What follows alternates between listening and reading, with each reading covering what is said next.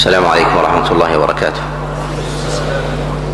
الحمد لله رب العالمين، وصلى الله وسلم وبارك على نبينا محمد وعلى آله وأصحابه ومن تبعهم بإحسان إلى يوم الدين. أما بعد، فإن الله سبحانه وتعالى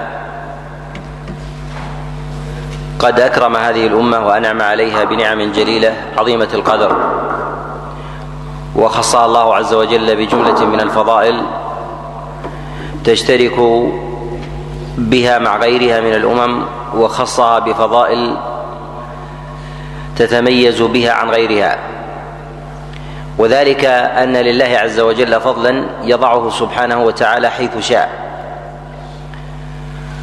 وأعظم نعمة على هذه الأمة أكرمها به أن أحكم لها الكتاب وأتم عليها النعمة، وهي نعمة التنزيل. وجعل الله سبحانه وتعالى كتابه محفوظا لا يأتيه الباطل من بين يديه ولا من خلفه، وجعل الله عز وجل ذلك باق إلى قيام الساعة. إنا نحن نزلنا الذكر وإنا له لحافظون. وأثر ذلك على الأمة عظيم، وذلك باتساعها وكثرة أتباع الحق ممن تبع محمدا صلى الله عليه وسلم. وكلما كان القول أحكم والرأي أسد والشبهات عليه أقل، كان الأتباع له أكثر. ولهذا كان أتباع رسول الله صلى الله عليه وسلم أكثر الأمم، كما جاء عن رسول الله صلى الله عليه وسلم ذلك في أحاديث كثيرة، كما جاء في حديث عبد الله بن عمر وحديث أبي موسى وأبي هريرة وغيرها عن رسول الله صلى الله عليه وسلم. وذلك لإحكام القرآن وشموليته وحفظ الله عز وجل له، وتهيئة جملة من الأسباب أن حاط الله عز وجل الشريعة به. جعل الله سبحانه وتعالى الدين على مراتب، وجعله جل وعلا على منازل، وجعل الإيمان أيضا على شعب لا تجتمع في شعبة واحدة، وإنما تتنوع، يوجد في بعض العباد شعب لا توجد في غيرهم. إلا أن الإيمان لا يتحقق إلا بتحقق أعلاه، وأما بالنسبة لزيادته ونقصانه فبمقدار زيادة تلك الشعب يقوى الإيمان وينقص ويزداد، وكذلك يضعف، وذلك لأسباب يأتي الكلام عليها بإذن الله تعالى. الله سبحانه وتعالى جعل الشريعة على أنواع، ونستطيع أن نقول إنما جاء به الوحي من السماء على ثلاثة أنواع. النوع الأول ما يتعلق بأمور العقائد، النوع الثاني ما يتعلق بأمور الشرائع وهي أمور الأحكام ومن الحلال والحرام، النوع الثالث ما يأتي من أخبار وذلك من حوادث ونوازل، ويدخل في النوع الثاني ما يتعلق بأمور الأداب والسلوك، وذلك لدخولها في دائرة الأحكام التكليفية، وذلك أن من الآداب ما هو مستحب وهو الغالب، ومنها ما هو واجب أوجبه الله سبحانه وتعالى لأدلة خاصة به، وذلك مما يتعلق بأمور أداء الأمانة والصدق في الحديث والوفاء بالعهد وغير ذلك، فهي من جملة الآداب المؤكدة بأدلة خاصة دل الدليل على وجوبها. الشرائع السماوية تتحد وتتفق على توحيد الله سبحانه وتعالى، وذلك لتعلقها بالخالق، والخالق سبحانه وتعالى حقه على العباد واحد، وكذلك أيضا معرفته قائمة بمعرفة ذاته، وذات الله جل وعلا واحدة لا يتغير الله عز وجل ولا يتحول سبحانه وتعالى.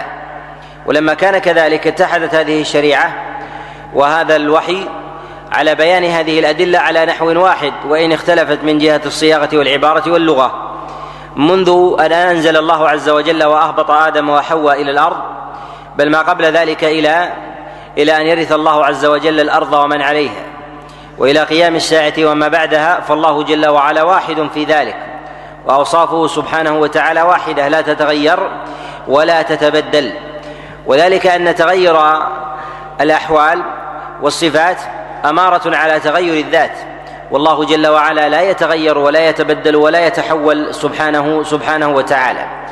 لهذا اتفقت دعوة الأنبياء على توحيد الله جل وعلا والدلالة إليه وبيان وصفه، فأسماء الله وصفاته هي التي أخبر عنها رسول الله صلى الله عليه وسلم، وأخبر عنها عيسى وموسى ويوسف ويعقوب وإبراهيم الخليل وغيرهم من أنبياء الله سبحانه وتعالى، هم الذين أخبروا أخبروا بها على حد سواء.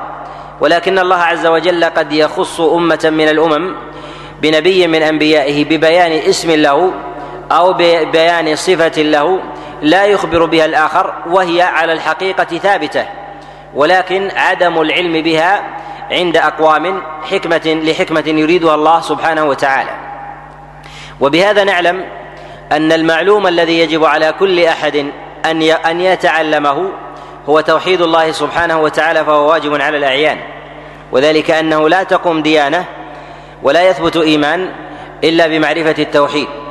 والأصل في سائر العلوم أن العلم الذي الذي يقوم به الشيء هو آكد من غيره، وذلك وبهذا نعلم أن الله جل وعلا جعل قوام الإنسان في بدنه من جهة مطعمه ومشربه يقوم على نوع لا يستغني به الإنسان عن غيره كالماء، فالله جل وعلا جعل جعل كل شيء حي منه. ولهذا نقول إن الماء واجب على كل أحد أن يتناوله لقيام لقيام بدنه به، بخلاف تنوع ذلك في أمور الأطعمة من المأكل والمشرب، قد يتناول طعاما ولا يتناول الآخر ويتنوع في ذلك، وهذا شبيه بأمر الشرائع، فإن الدين الأصل لا يتحقق لا تتحقق العبودية به لله سبحانه وتعالى إلا بثبوت الأصل، فإذا انتفى عنه انتفى إيمانه ومات انتفى إيمانه ومات. ولهذا كانت سائر الشرائع التي أنزلها الله جل وعلا على أنبيائه على اختلافهم تتفق على بيان توحيد الله سبحانه وتعالى، وهذا دليل على أنه يجب على الإنسان أن أن يتعلم التوحيد أول ما يتعلم ما يتعلم لماذا؟ لأن قوام الدين به قوام الدين به كما أن قوام الأبدان في سائر عند سائر عند سائر الناس لا يكون إلا لا يكون إلا بالماء، ثم يتفرع عن ذلك من أمور المهمات التي تتباين في أحوال في أحوال الناس، وذلك بحسب أهميتها ونفعها المتعدي على بدن على بدن الإنسان، منها المتأكد ومنها ومنها ما دون ما دون ذلك. ولهذا كان التوحيد هو الذي يدعو إليه سائر الأنبياء أن يعبدوا الله عز وجل لا إله غيره، وهذا النداء هذا هو الذي وجهه الأنبياء إلى أممهم، وما من نبي إلا دعا قومه إلى ذلك، ولكن دعوة الأنبياء تتوجه إلى أعلى شيء يقع فيه المخالفة تقع فيه المخالفة. وبهذا نعلم أن الداعي إلى الله جل وعلا إذا أراد أن يدعو قوما فلينظر إلى أعلى شيء وقعت فيه المخالفة في أمة من الأمم، ثم يتوجه إلى الخطاب إليهم بأعلى بأعلى الشر إزالة، وألا يبدأ من أدناه. ولهذا رسول الله صلى الله عليه وسلم لما كان في مكة وكان عند كفار قريش من أمور الانحراف والضلال والبعد عن الحق ما ليس ما ليس من أصل التوحيد، وذلك من مخالفات الأخلاق، وذلك بأمور اللباس والتعري وغير ذلك، فإن النبي صلى الله عليه وسلم كان يوجه الناس إلى توحيد الله جل وعلا ليس متغافلا عن غيرها، وذلك لأنه لم يحن ذلك الوقت، فكان يدعو الناس إلى توحيد الله جل وعلا، وربما دعا إلى شيء من ذلك على سبيل الاعتراض لا على سبيل الانشغال به، وهذا مهم لمعرفة تراتيب الشريعة وأولى ما ينبغي للإنسان أن يدعو إليه. ويظهر, ويظهر هذا أن النبي صلى الله عليه وسلم إذا بعث أحدا أن يبين الحق أمره أن لا يبين حقا قبل توحيد الله جل وعلا، كما جاء في حديث عبد الله بن عباس في الصحيحين وغيرهما لما بعث معاذا إلى اليمن قال إنك تأتي قوما أهل كتاب فليكن أول ما تدعوهم إليه شهادة لا إله إلا الله وأن محمد رسول الله. وجاء في رواية في البخاري قال إلى أن يوحدوا الله، فإنهم أجابوك لذلك فأعلمهم أن الله افترض عليهم خمس صلوات في الليلة.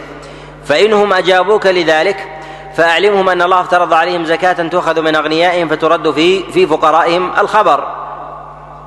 وهذا دليل على أن الإنسان ينبغي أن يدعو أن يدعو الناس ابتداء بالتوحيد، ثم يتنزل بمقدار المخالفة العارضة العارضة عندهم.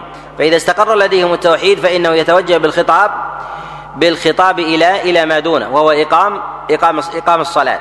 فلا يتوجه إليهم بالخطاب بوجوب الزكاة إذا كان الخلل عندهم في أمر الصلاة في أمر الصلاة ظاهر، وإنما يتوجه إليهم وإنما يتوجه إليهم بأمر الصلاة ثم يتدرج بعد بعد ذلك.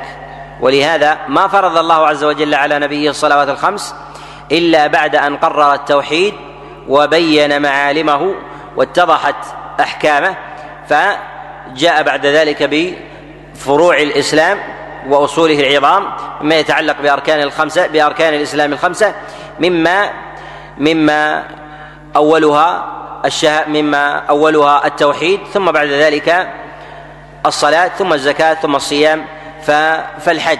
ثم جاءت فروعها، في كل صلاة لها فروع، وكذلك أيضا في الزكاة لها فروع وأحوال، وكذلك أيضا في مسألة في مسألة الحج لها فروع، وغير ذلك من الأعمال التي التي دل دل الدليل عليها. وما من شيء من العبادات العملية إلا وله شيء من أصله، له أصل واجب أو متأكد واجب أو متأكد وما كان أصله واجب فإنه أعظم من غيره. فننظر إلى من جهة تفاضل العبادات، فإذا كانت العبادة أصلها ثابت وثبوت ذلك واجب، فإن ما كان أصله واجب أعظم مما ليس له أصل أصل واجب. لهذا نقول إن النفقات المالية أصلها الزكاة، من الصدقة والهدية وغير ذلك أصلها أصلها الزكاة. الصلاة وأدائها وذلك في فعل الإنسان لها في بيته من النوافل ونحو ذلك لها أصل، وهي الفرائض الخمسة. فكل عمل نفعله له أصل واجب فهو فهو أفضل مما لا أصل له مما لا أصل له واجب، وإنما شرع على سبيل على سبيل الاستحباب. وهذا من الأمور الضابطة في معرفة ما يجب من أحكام الشريعة وما يستحب ويندب. وهذا من القرائن التي يأخذ منها العلماء عليهم رحمة الله تعالى معرفة الواجبات من غيرها مما يكون مندوبا. يأخذ الإنسان هذه الشريعة بأمر بأمر التسلسل بأمر التسلسل إذن عدم الدليل من تأكيد الوجوب أو أو بيان النهي أو بيان النهي. وهذا كما أنه في المأمورات كذلك أيضا في المنهيات كذلك أيضا في المنهيات ما كان له أصل محرم فإنه يغلظ على على غيره مما لا أصل له له محرم. توحيد الله سبحانه وتعالى هو الذي دعا عليه دعا إليه رسول الله صلى الله عليه وسلم وسائر الأنبياء، وبقيت الدعوة إليه إلى آخر آخر حياته عليه الصلاة والسلام، وهو الذي ينبغي أو يجب أن تتم الدعوة عليه أيضا ابتداء وانتهاء. فهي تصاحب سائر الشرائع، وسائر الشرائع لا يلزم أن تصاحبها أن تصاحب التوحيد على سبيل الدوام، وذلك أن توحيد الله جل وعلا ينبغي أن يكون مع الإنسان ثابتا على سبيل الدوام، ولا يلزم من الموحد أن يكون مصليا على الدوام مزكيا على الدوام، وربما يكون الإنسان فقيرا لا يزكي وطول حياته يبقى على هذا على هذا الأمر، أو معذورا لا يصوم، أو معذورا أيضا لا يجب عليه لا يجب عليه الحج. ولكن التوحيد يجب أن يصاحب كل عبادة، ولا يجب لكل عبادة أن تصاحب أن تصاحب التوحيد، ولهذا جاء على سبيل التأكيد. توحيد الله جل وعلا والإيمان من جهة فرض فرض الإيمان به، وكذلك أيضا العمل العمل به وتعلمه، نقول إنه على نوعين. النوع الأول ما يجب على سبيل الأعيان أن يتعلمه الإنسان من أمور التوحيد ومسائل الإيمان، ولا يصح إيمان الإنسان إلا إلا بها، وهذا هو الواجب العيني. والواجب العيني في ذلك هو هي أركان الإيمان هي أركان الإيمان وأن يؤمن أن يؤمن بالله وملائكته وكتبه ورسله، وأن يؤمن أيضا بالبعث بعد الموت، وأن يؤمن أيضا بالقدر خيره خيره وشره. هذه هي أركان الإيمان التي تجب على الإنسان عينا، ولا يصح إيمان الإنسان إلا إلا إلا بها. وكل واحدة من هذه فيها تفصيل فيها تفصيل على سبيل الأعيان. أن يؤمن بالله أن يكون الله جل وعلا عنده واحد لا متعدد، وكذلك أيضا أن الله جل وعلا هو الذي خلق الخلق وسير الكون ودبرهم، وأنهم إليه إليه يرجعون ويحشرون. وكذلك أيضا أن يؤمن برسل الله، فلا بد أن يؤمن بهم عينا ممن سمى الله جل وعلا. وأعظم أعيان الأنبياء هو نبينا محمد صلى الله عليه وسلم، يجب عليه أن يؤمن به عينا، وأنه خاتم الأنبياء والمرسلين، وأن الله جل وعلا أرسله إلى الناس كافة أن الله جل وعلا أرسله إلى الناس إلى الناس كافة ولا نبي بعده. وقد خصه الله جل وعلا بتلك الخصائص بتلك الخصائص أول هذه الخصائص أن النبي صلى الله عليه وسلم رسول إلى سائر إلى سائر الأمم، ولهذا يقول الله جل وعلا في كتابه العظيم: وما أرسلناك إلا كافة للناس قل يا أيها الناس إني رسول الله إليكم جميعا. فرسول الله صلى الله عليه وسلم أرسل إلى إلى الناس إلى الناس كله، بل إن النبي عليه الصلاة والسلام أرسل أيضا إلى الجن، فهو رسول الثقلين: وما خلقت الجن والإنس إلا إلا ليعبدون. فيؤمن بذلك، ويؤمن بمن سمى الله جل وعلا بمن سمى الله جل وعلا في كتابه حال وروده عليه. ولكن من جهل شيئا من غير نبينا عليه الصلاة والسلام فجهل اسمه، هل يصح إيمانه أو لا يصح؟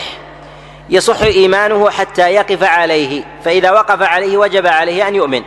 لهذا لا ننفي الإيمان على من لم يعرف من لم يعرف اليسع أو ذا الكفل أو يونس أو نحو ذلك. فإذا سئل أحد من العوام عن يونس أو نحو ذلك لا يدري هو نبي أو ليس بنبي. لماذا؟ لأنه لا يعلم مواضع ذكره من الوحي لا يعلم مواضع ذكره من الوحي لا ننفي عنه الإيمان. لماذا؟ لأنه عرف نبينا محمد صلى الله عليه وسلم، ويجب عليه أن يؤمن بهؤلاء الأنبياء عند وقوفه على الدليل عليهم. فإذا وقف على الدليل وجب عليه أن يؤمن، ولا ننفي عنه ولا ننفي عنه الإيمان لعدم علمه لعدم علمه به. كذلك أيضا بالنسبة للملائكة يجب عليه أن يؤمن بأن لله جل وعلا ملائكة، ومنهم واسطة الوحي بين رسولنا صلى الله عليه وسلم وبين وبين ربه جل جل وعلا، وهو جبريل عليه عليه الصلاة والسلام. ويؤمن بأن لله جل وعلا ملائكة. والقدر الواجب العيني على الإنسان أن يؤمن بروح القدس وهو جبريل عليه عليه السلام. وأما ما عدا ذلك فإننا لا ننفي الإيمان على من لم يعلم من لم يعلم اسم غيره لجهله، إما لعدم معرفته بمواضع ذكر الملائكة في القرآن، وذلك من ميكائيل وإسرافيل وغيرهم من أنبياء الله سبحانه وتعالى. ولكن لو وقف عليه من الوحي فإنه يجب عليه أن يؤمن حال وقوفه بهم، لكن لا ننفي عنه الإيمان لعدم لعدم وقوفه وقوفه عليه. كذلك أيضا الكتب يجب عليه أن يؤمن بالقرآن، أن الله جل وعلا أرسله أنزله على رسوله صلى الله عليه وسلم بواسطة جبريل، وأن لله كتب. وما يجب على الإنسان عينا هو أن الله جل وعلا أنزل كتابه على رسوله صلى الله عليه وسلم، وهذا الكتاب من لم يؤمن به ليس من أهل الإيمان. ومن ومن عرف الإسلام ولكن لا يدري أن ثمة كتاب لم يكن أيضا من أهل من أهل الإسلام لم يكن من أهل الإسلام حتى يعرف أن ثمة كتاب، وإلا فأي إسلام جاء وممن جاء، وما هي طريقة الإتيان الإتيان به. هذا هو مقتضى الإيمان بالشيء، أن ثمة رسالة، وما حقيقة هذه الرسالة هي في كلام الله سبحانه وتعالى وهو القرآن الكريم. وما لا يجب على الإنسان هو معرفة تعدد أسماء القرآن، أن يعرف أن أسماء القرآن مثلا من الفرقان، وكذلك أيضا الكتاب أو الحكمة على قول أو غير ذلك، لكن يعلم أن القرآن هو هو الوحي. وكذلك أيضا لا يجب عليه أن يعرف أسماء كتب الله جل وعلا التي أرسلها الله جل وعلا إلى الأنبياء ما لم يقف عليها، فإذا وقف عليها في الوحي وجب عليه أن يؤمن أن يؤمن بذلك. فلا ننفي الإيمان على من لم يميز التوراة من الإنجيل على أي أمة نزلت. هل التوراة نزلت على اليهود أم على النصارى؟ والإنجيل هل هي على اليهود أم على النصارى؟ لم يميز من ذلك شيء. ولكن الذي يجب عليه عينا أن يعلم أن الله جل وعلا أنزل القرآن على رسول الله صلى الله عليه وسلم وهو مخاطب به. وأما الزبور والصحف والإنجيل والتوراة وغيرها فإنه يجب عليه أن يؤمن بها حال الوقوف حال الوقوف عليها حال الوقوف عليها. كذلك أيضا من جهة البعث بعد الموت أن الله جل وعلا يرجع الناس إليه وأنهم يموتون ثم بعد ذلك يبعثون يبعثهم الله سبحانه وتعالى. فإذا بعث الله جل وعلا الخلق حاسبهم على ما هم عليه وذلك بمقدار بمقدار حسناتهم وسيئاتهم، أن الكافر في النار والمؤمن في الجنة، ويختلفون أيضا من جهة العقاب العقاب والثواب من جهة العقاب العقاب والثواب. وأما ما يتعلق بحقيقة الآخرة وما فيها من أحكام من جهة الميزان ودنو الشمس وإقرار الله عز وجل لعباده، وكذلك أيضا الصحف والميزان والصراط وغير ذلك، هذه لا ننفي الإيمان عن الإنسان إذا لم يعلمها عينا، وإنما إذا وقف عليها كلفناه بذلك، إذا وقف على دليلها كلفناه كلفناه بذلك. وكذلك أيضا القدر خيره وشره قدر خيره وشره لتلازمه مع العلم، والله جل وعلا عالم عالم بكل شيء، يعلم جل الله سبحانه وتعالى ما كان وما يكون وما سيكون وما لم يكن لو كان كيف يكون، وهو العلم المطلق الكمال له سبحانه وتعالى في ذلك. والله جل وعلا قدر مقادير الخلائق، فما من شيء كائن في الأرض إلا والله جل وعلا يعلمه وقد قدره قبل قبل ذلك. وأما تفاصيل ذلك بمعرفة الأسباب ومسبباتها، وكذلك أيضا في فيما يتعلق من جزئيات القدر من أمور الكتابة وغير ذلك، يكفي أن يؤمن الإنسان بأن الله يقدر المقادير يقدر المقادير. أما بالنسبة لزمن الكتابة وكذلك أيضا ما كتبه الله جل وعلا من أحوال الأمم من أمور التفاصيل، لا يجب على الإنسان لا يجب على الإنسان أن يكلف غيره بها عينا حتى يقف عليها، ولا ينفي الإيمان على من لم يعلمها. ولكن إذا آمن بالقضاء بقضاء الله جل وعلا وقدره، وآمن كذلك أيضا بعلم الله سبحانه وتعالى السابق لما يكون، فإنه حينئذ تحقق فيه الواجب العيني تحقق فيه الواجب العيني.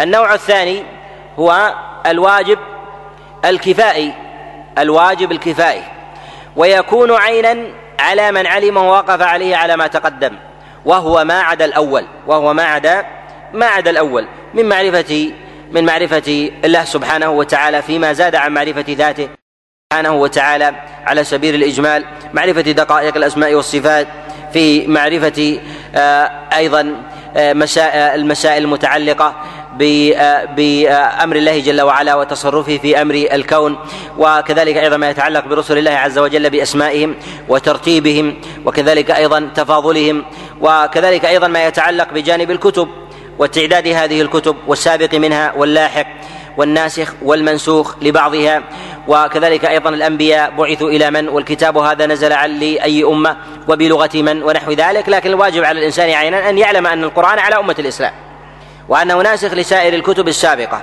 هذا الذي يجب عينا. ما عدا ذلك لا يجب على الإنسان حتى يقف عليه على دليله، فإذا وقف عليه كلف كلف بذلك.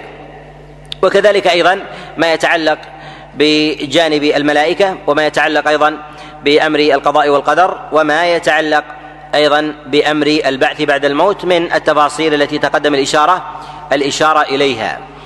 من الأمور المهمة التي ينبغي أن ننبه عليها أن إحياء العقائد السلفية الواردة عن أئمة الإسلام من الصحابة والتابعين وأتباعهم، هذه من الأمور المهمة التي التي ينبغي العناية العناية بها. الأئمة عليهم رحمة الله في كل زمن بيّنوا هذه العقائد، منهم من يبينها بعزوها إلى أصحابها، ومنهم من يقررها تقريرا صحيحا ربطا لها بالدليل، وهذا وهذا هو الأكثر عن الثاني، يعني يبينون العقائد ويبينون الأدلة من الكتاب والسنة ونحو ذلك. وهاتان مدرستان مؤداهما من جهة الحق واحد، لأنه باعتبار أن أن المراد من ذلك هو أن يعرف الإنسان المسألة بدليلها من الكتاب والسنة، وهذا وهذا هو الواجب والذي يكون عليه والذي يكون عليه التكليف. وأما بالنسبة للنوع الثاني الذي الذي ينبغي للإنسان أن يعرف تسلسل هذه العقائد جاءت ممن هذه العقائد جاءت ممن وكذلك أيضا هذا النص من الذي فهمه فهمه الصحابة على ماذا، ثم التابعون على على ماذا، ثم أتباع التابعين أخذوه أخذوه ممن يعرف الإنسان تسلسل تسلسل هذه هذه العقائد. هذه من الأمور المهمة، وهي مدرسة مدرسة مهمة أن يعتني بها طالب العلم، أن يعرف مدرسة العقائد الواردة في المسائل السابقة عن أولئك السالفين عن أولئك السالفين. هذا فيه منافع ومزايا عديدة. من هذه المنافع والمزايا هو أن يقطع على الإنسان أن يقطع على أهل الأهواء الشبه بتصنيف المدارس العقدية، أن يصنف هذه المدرسة مدرسة كذا أو الطائفة كذا أو الفرقة الفلانية أو نحو ذلك، كما يتلامز أهل الزمن المتأخر بالتعصب إلى مذهب أو إلى مدرسة أو إلى أو إلى بلد معين. وهذه العقائد إنما هي عقائد قديمة وموجودة، وليس الإنسان بحاجة إلى أن ينسبها مثلا إلى شيخنا أو إلى إمام مثلا في زماننا أو في القرن الخامس عشر أو السادس عشر أو أو القرن مثلا الثالث عشر أو الثاني عشر أو العاشر أو نحو ذلك. عليه أن يتناول ذلك ممن هو أعلى أعلى من ذلك قبل زمن التصنيف، تصنيف المذاهب إلى طوائف وإلى فرق وتقاتلها وتناحرها في هذا في هذا في هذا الباب الذي عظم وفحش في الزمن في الزمن المتأخر عظم وفحش في الزمن المتأخر. وهذا تسبب في كثير من المذاهب الحيدة عن الحق بسبب هيبة وخشية التصنيف، الهيبة والخشية من من التصنيف، يخشى أن يصنف وأن ينتسب إلى الفرقة الفلانية أو الطائفة الفلانية أو نحو ذلك. ولهذا ينبغي للشافعية أن يهتموا بعقيدة الشافعي وأن يظهروها للناس. كذلك أيضا الحنابلة عقيدة الإمام أحمد، الإمام مالك عقيدة الإمام مالك، الحنفية أن يأخذوا بعقيدة أبي حنيفة أو نحو ذلك.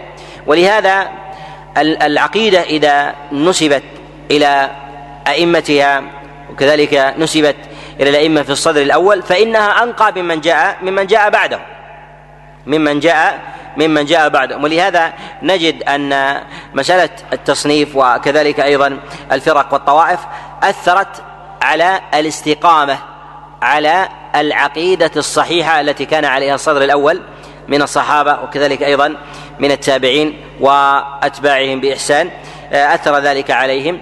وذلك كل يتعلق بشيخه خشية أن ينسب إلى شيخ فلان أو نحو ذلك. ولكن دواوين الأمة الآن موجودة ومتوفرة في أيدي الناس من كتب السنة، يستطيع الإنسان أن يأخذ أمثال هذه العقائد. ثمة عقائد موجودة في الحجاز وكذلك أيضا في مكة في المدينة، عقائد الكوفيين، عقائد البصريين، عقائد الرازيين، عقائد الخراسانيين، عقائد الشاميين، عقائد المصريين، عقائد أيضا المغاربة القديمة من القرن الثالث القرن الرابع وغير ذلك. كلها مشاربها يجد الإنسان بمجموعها أنها ترجع إلى إلى معنى واحد إلى معنى واحد انشغال كثير من طلاب العلم أو العلماء بالعناية بتدريس كتب المتأخرين مع صحة ما فيها وموافقة لأئمة السلف أدى إلى إهمال المصنفات القديمة التي تعتني بكتب العقائد، وأدى ذلك إلى شيء من الحساسية والتنافر في مسائل في مسائل العقيدة في مسائل العقيدة. ولهذا نقول إنه ينبغي ينبغي العناية بأمثال هذه الكتب. ثمة رسائل في أمور العقيدة مهملة قديمة لأئمة الإسلام أئمة السنة، ثمة عقيدة لسفيان بن سعيد الثوري، عقيدة للبخاري رحمه الله موجودة ينبغي أن أن تخرج وأن تبين للناس من جهة من جهة معانيها وكذلك أيضا المراد المراد منها. كذلك عقيدة للإمام الشافعي عليه رحمة الله وقال منثورة في هذا الباب، الإمام مالك رحمه الله وللإمام أبي حنيفة عليه رحمة الله، أصحابهم في من بعد ذلك أيضا على عقائد أئمة الحديث. ثمة كلام أيضا لأبي حاتم لأبي زرعة منثور في كتب ودواوين ودواوين السنة. هؤلاء الأئمة وهؤلاء الجيل هؤلاء قبل مسألة التصنيف المذهبي قبل مسألة التصنيف المذهبي وقبل الحزبيات التي بليت بها الأمة التي جعلت الناس يحيد عن الحق خشية أن ينتسب إلى إلى فرقة أو إلى إلى طائفة. ثم أيضا أنها أبرأ أبرأ بذمة عن أبرأ لذمة الإنسان وأبرأ لديانته أن يأخذ الإنسان الحق من أقرب الناس إلى إلى منبعه وأصله إلى منبعه إلى منبعه وأصله. ولهذا نقول في في هذا المعنى، في هذا الانفكاك بين الصدر الأول والمتأخر جاءت هذه المدارس التي المتأخرة من بيان منهج أهل السنة ومنهج أهل الحديث في مسائل الإيمان، مسائل التوحيد بجميع أنواعه، وكذلك أيضا جزئياته وفروعه، جاءت تنسب إلى أئمة متأخرين يظن أن هذه العقيدة هذه عقيدة الشافعية وهذه عقيدة الحنابلة أو غير ذلك، حتى أصبح في ذلك انفكاك أصبح في ذلك في ذلك انفكاك يظن أن هذه العقيدة هي عقيدة الشافعي على سبيل الحقيقة، أو هذه عقيدة الإمام أحمد أو غير ذلك، لأن هذا إنما يتبع الإمام الشافعي في مدرسته الفقهية، ولا يلزم من ذلك أن يكون على مدرسته العقدية، وهذا يتبع الإمام مالك في مدرسته الفقهية، لا يلزم أن يكون على على مذهبه على مذهبه العقدي في ذلك في في هذا في هذا الباب. ولهذا نقول إنه ينبغي العناية بأمثال هذه المصنفات. وأذكر أنني كنت في زيارة إلى إلى مدينة القيروان في في تونس، وحدثت أهل العلم فيها عن أهمية العناية بعقائد الأوائل وتدريسها، وكذلك أيضا بالمدرسة العقدية السلفية، فقالوا لدينا في هذا في هذا البلد شيء من الحساسية بالعناية ببعض المدارس المتأخرة جدا، فهذا نوع من آه الذي حجب الناس عن فهم عقيدة السلف كما كما يريد الله سبحانه وتعالى، فجعل ذلك نفرة، فأخذوا يدرسون كتب المتأخرين الموجودة الموجودة لديه الموجودة لديهم. فذكرت لهم المقدمة مقدمة الرسالة لابن أبي زيد القيرواني، وكنا في هذا الحديث كنا في ذلك الجامع، فقلت هذه الرسالة صنفها رجل من هذه البلدة وهو جار هذا هذا الجامع، عليكم بتصنيفها، وهو مالكي أيضا، بتدريسها للناس، فهي عقيدة فهي عقيدة سلفية تجري مجرى ما كان عليه السلف الصالح من الصحابة وكذلك أيضا من التابعين في هذا الباب، أن يعتنى أن يعتنى بذلك. لهذا ينبغي للشافعية أن يجمع كلام الشافعي في العقيدة، يجد في ذلك البون، أن يجمع المالكية ما جاء عن الإمام مالك رحمه الله في مسائل العقائد، عن أبي حنيفة أيضا في هذا في هذا الباب ما جاء، أيضا فيما يتعلق في الحنابلة في هذا ثمة أشياء مثلا لدى بعض متأخر الحنابلة يختلف عن ما يؤصله الإمام أحمد عليه رحمة الله تعالى في هذا في هذا الباب. ثم ما تقدم الكلام عليه أن هذا هو أزكى وأبرأ لذمة لذمة الإنسان، أن يأخذ الإنسان عقيدته ويعرف سندها، أن يأخذ العقيدة ويعرف ويعرف سندها. ولهذا شعيب بن حرب عليه رحمة الله كما ذكر اللالكائي أنه سأل سفيان بن سعيد الثوري عن الأمر، قال إذا أفضيت إلى الله سبحانه وتعالى ثم سألني ثم سألني عما عما بعث نبيه عليه فماذا أجيبه؟ أخبره بمسائل الإيمان أخبره بمسائل الإيمان ثم قال له يا شعيب بن حرب، إذا سألك الله جل وعلا عن ذلك فقل له هذا، فإذا قال لك من حدثك هذا؟ قال فقل حدثني سفيان بن سعيد الثوري، ثم خلي بيني وبين الله. إذن أنا أحدث بإسنادي عن رسول الله صلى الله عليه وسلم. لهذا ينبغي للإنسان أن يتناول هذه الأمور من منبعها من منبعها وأصلها من منبعها وأصلها وألا يكتفي بكتب المتأخرين.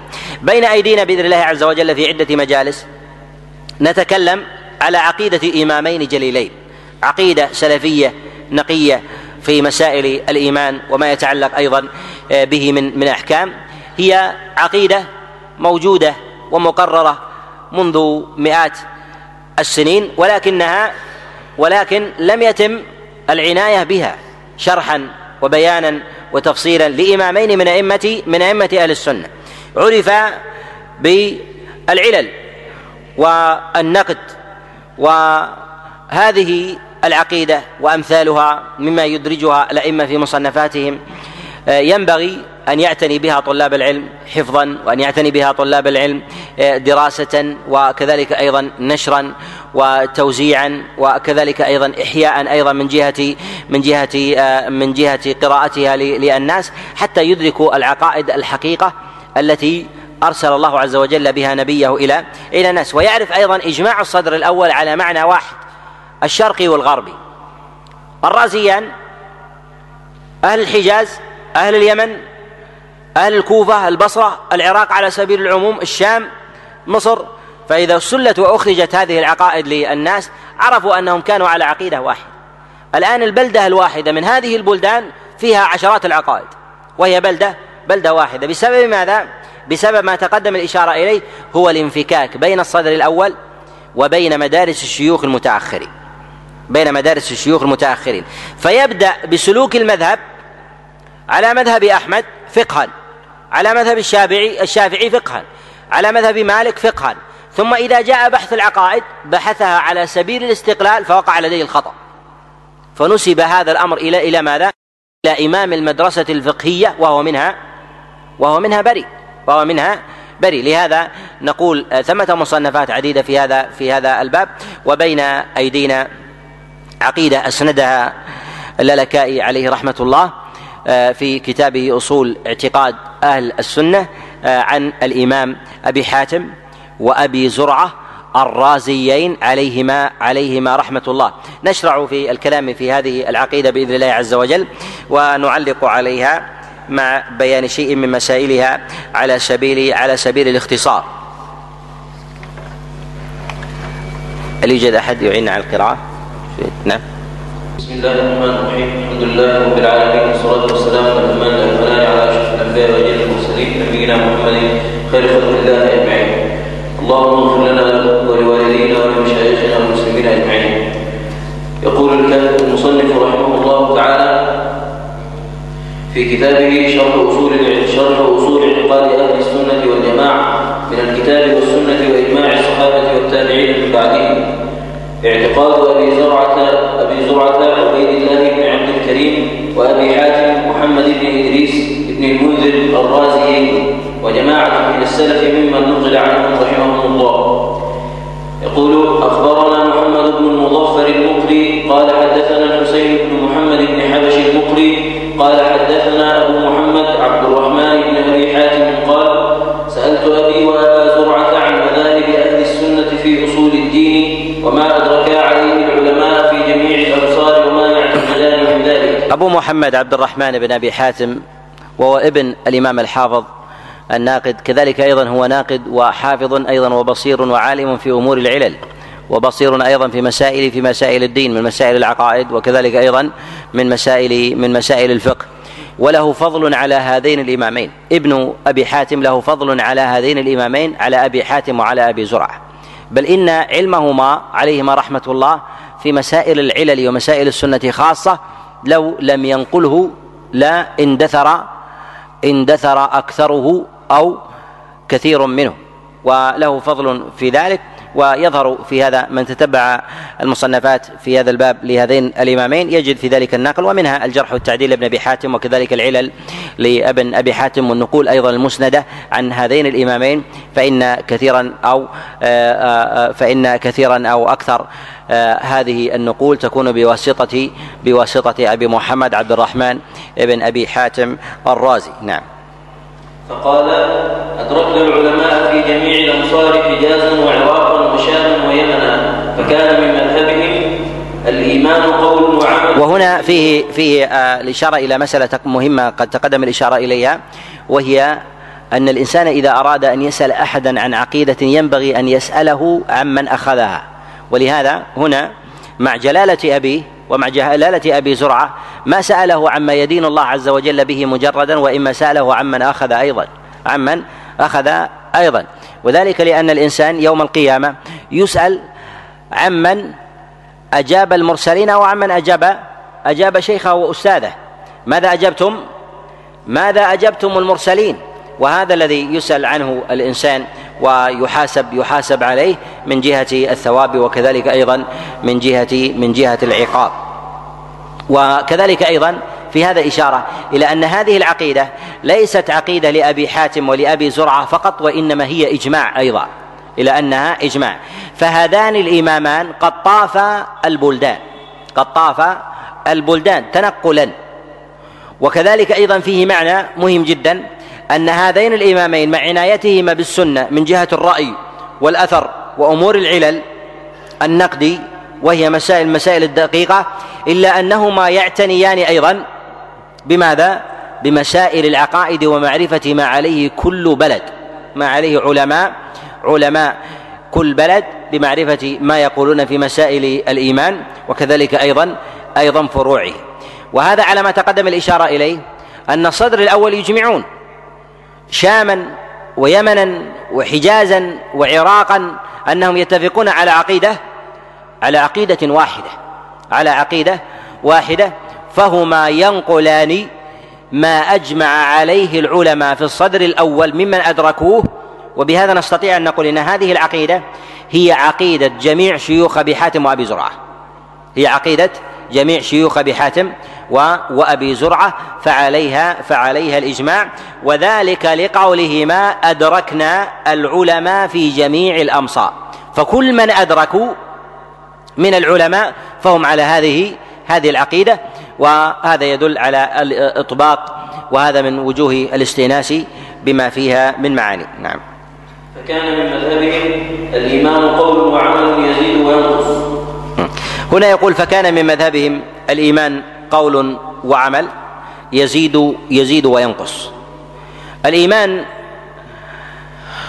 في اللغة له معاني، من أظهرها التصديق التصديق والإيمان على ما تقدم الكلام عليه له أركان، وأركانه التي جاءت عن النبي عليه الصلاة والسلام في حديث في حديث أبي هريرة في الصحيحين، وكذلك أيضا في حديث عبد الله بن عمر عن أبيه في صحيح مسلم قال: الإيمان أن تؤمن بالله وملائكته وكتبه ورسله وبالقدر خيره وشره وبالبعث بعد بعد الموت. فهذه هي أركان هي أركان الإيمان.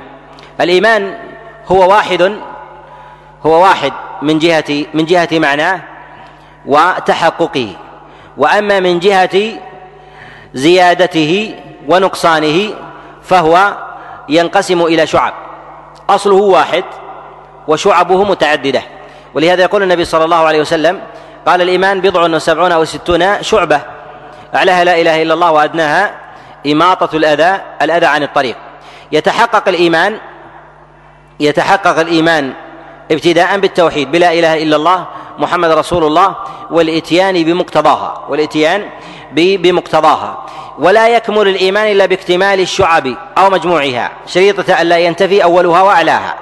وأما بالنسبة للكفر فالكفر يختلف عن الإيمان، الكفر يتحقق بتوفر شعبة واحدة، أما الإيمان فلا يتحقق كاملا إلا بتوفر جميع الشعب بجميع الشعب أو مجموعها، وأولها لا إله إلا الله محمد رسول الله. وبهذا نعلم أن الكفر يكتمل كاملا بورود شعبة منه بورود شعبة شعبة منه وبهذا نعلم أن ما يفهمه بعض العامة أن الإيمان لا ينتفي من الإنسان إذا كان يذكر الله أو كان يهلل أو كان يفعل شيء من الطاعات، من القربات، من كفالة الأيتام أو الصدقة أو غير ذلك، أو حب المساكين والأرامل والعناية بهم وغير ذلك. وذلك أن الكفر لا يحتاج إلى انتفاء جميع شعبه حتى يتحقق حتى يتحقق فلو اجتمعت جاء أكثر شعب الإيمان وجاءت شعبة واحدة من الكفر قضت على جميع الشعب قضت على جميع جميع الشعب لأن الإنسان يكفر بواحدة يكفر يكفر بواحدة فيكتمل كفره فيكتمل كفره أما بالنسبة للإيمان يتحقق إيمانه بالشهادتين وما في مقتضاها، لكن لا يكتمل الإيمان إلا بمجموع الشعب التي قال عنها النبي عليه الصلاة والسلام بضع وسبعون أو ستون أو ستون شعبة. حينئذ يزداد يزداد في ذلك الإيمان. لهذا نفرق بين ثبوت أصل الإيمان ثبوت أصل أصل الإيمان أصل الإيمان يثبت بالشهادتين وما في مقتضاها، وذلك من العمل، من القول من القول والعمل. وأما بالنسبة للزيادة فإنه يزيد بالطاعة وينقص وينقص بالمعصية. وما هو العمل الذي يزيد به إيمان الإنسان وينقص؟ يأتي الكلام عليه بإذن الله تعالى. أما ما يثبت به كفر الإنسان ويتحقق فيه الكفر كاملا فإن هذا فإن هذا ما دل الدليل على كفر على كفر صاحبه ما دل الدليل على كفر كفر صاحبه والدليل في ذلك يؤخذ من الكتاب ومن السنة يؤخذ من الكتاب والسنة وذلك أن الشارع قد رتب الذنوب وما يقترفه الإنسان من معاصي وظلم على مراتب، أعلاها الشرك الأكبر أعلاها الشرك الأكبر بأسمائه من الكفر الأكبر، وما يأتي أيضا من مصطلحات من الجحود أو الإلحاد أو الظلم مما مما يطلق عليه في في الشرع أو كذلك أيضا في الأثر. يليه بعد ذلك الشرك الأصغر وما يأتي أيضا من مرادفات ذلك من الكفر الأصغر و ونحوه. يليه بعد ذلك يليه بعد ذلك الموبقات، وهي من الكبائر أعلاها، أعلى الكبائر الموبقات، أعلى الكبائر الموبقات. الرابعة الكبائر عموما، الكبائر عموما، ويتشترك الرابعة مع الثالثة بدخولها في دائرة في دائرة الكبائر. ثم الخامسة الصغائر من الذنوب. ثم السادسة اللمم، وهي مرتبة بين المكروهات وبين وبين الصغائر، مرتبة بين المكروهات وبين وبين الصغائر.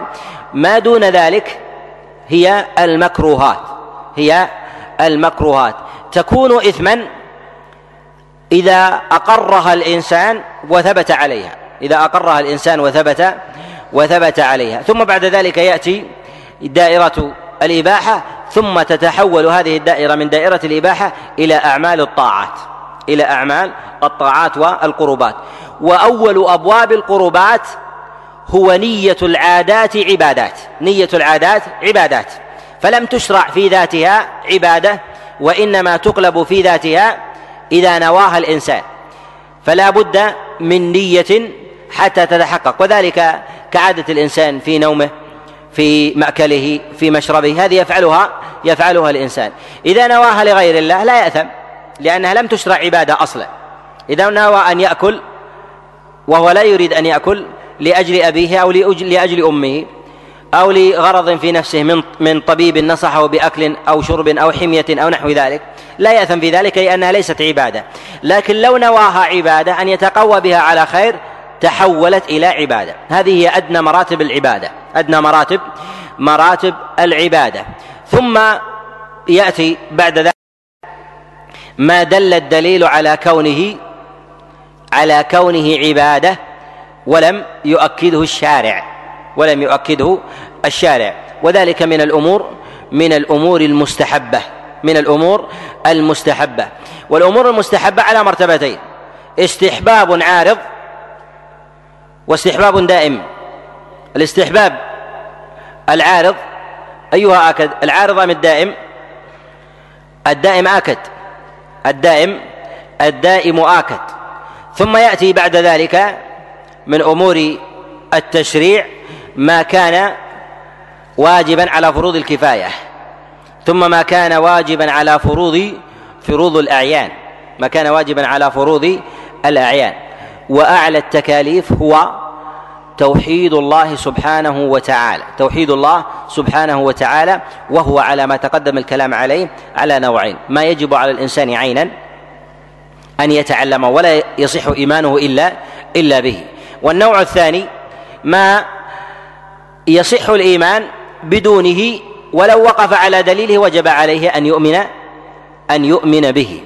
فتعلم هاتين المرتبتين أفضل من تعلم غيرها، أفضل من تعلم من تعلم غيرها. وثمة قرائن في معرفة فضائل الأعمال والتقرب إلى الله سبحانه وتعالى في ذلك، ربما يأتي الإشارة إلى شيء إلى شيء منها.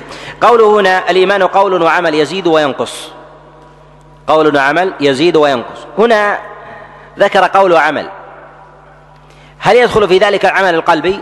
نعم. لماذا؟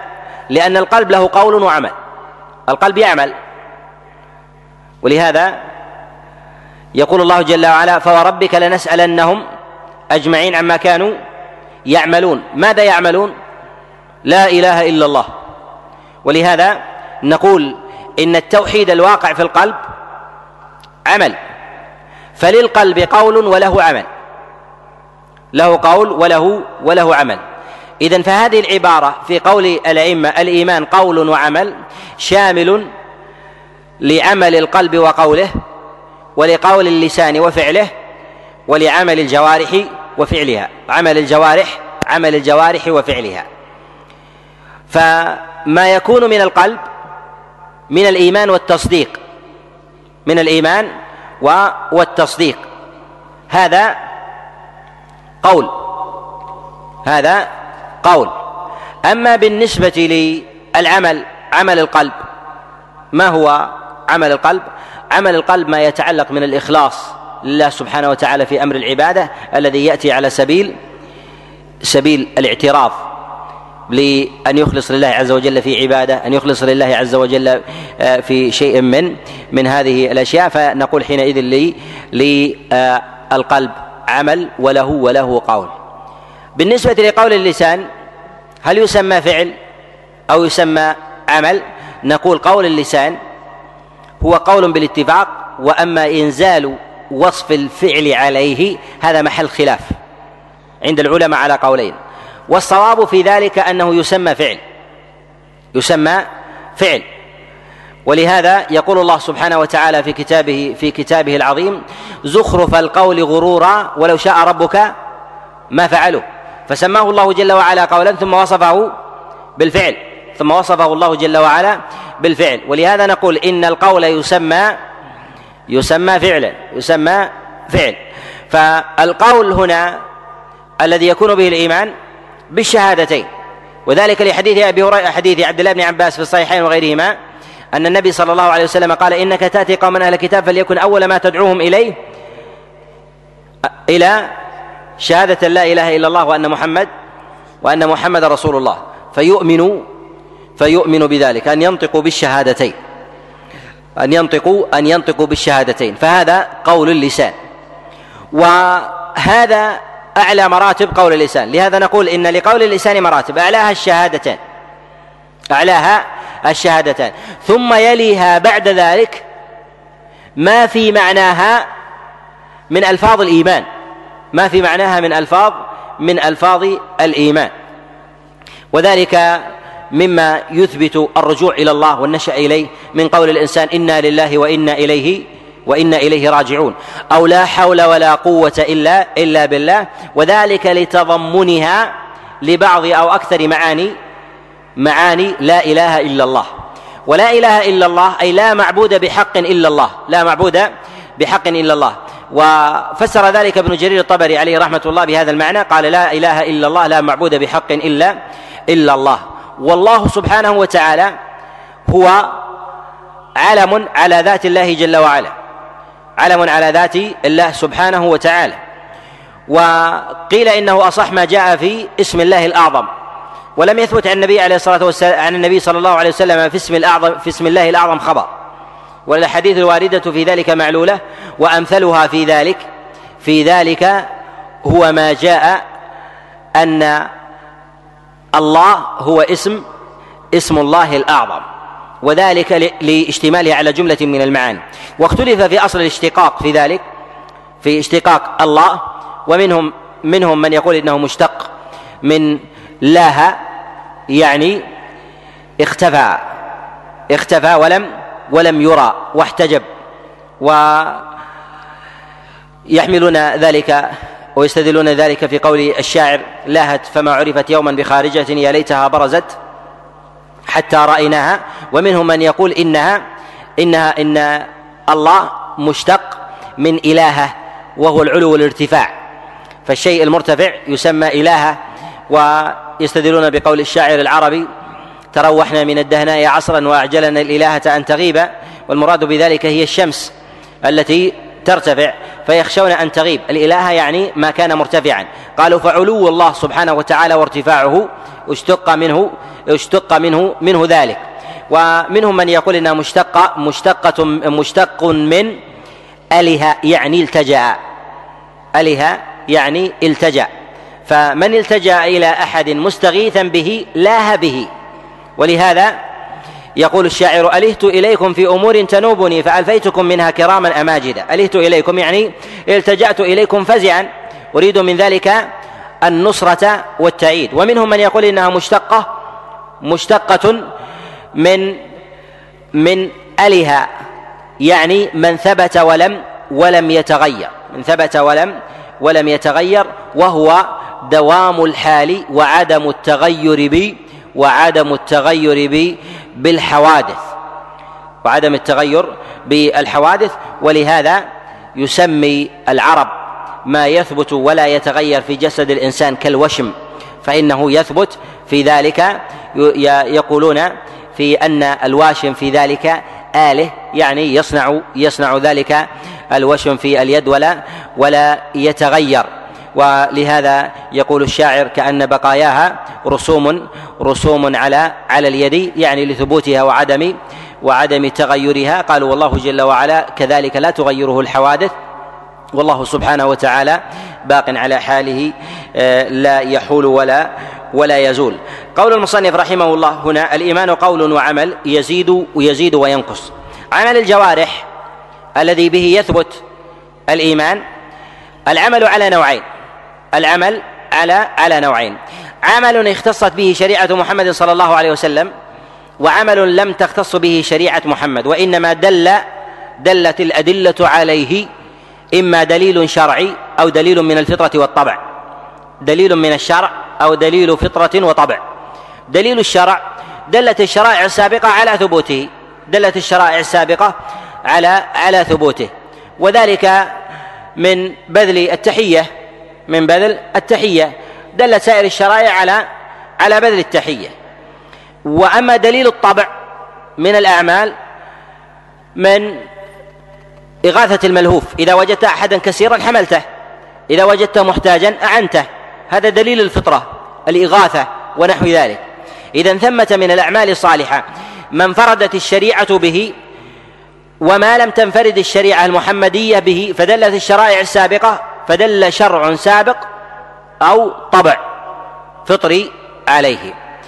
المراد هنا في زيادة في زيادة الإيمان ونقصانه وثبوت الإيمان، نقول: لا يثبت الإيمان ولا يتحقق إلا بما اختصت به الشريعة المحمدية، ما اختصت به الشريعة المحمدية، ولكنه يزيد وينقص بما دل عليه الطبع وما دل عليه الشرع، ما دل عليه الطبع وما دل عليه الشرع.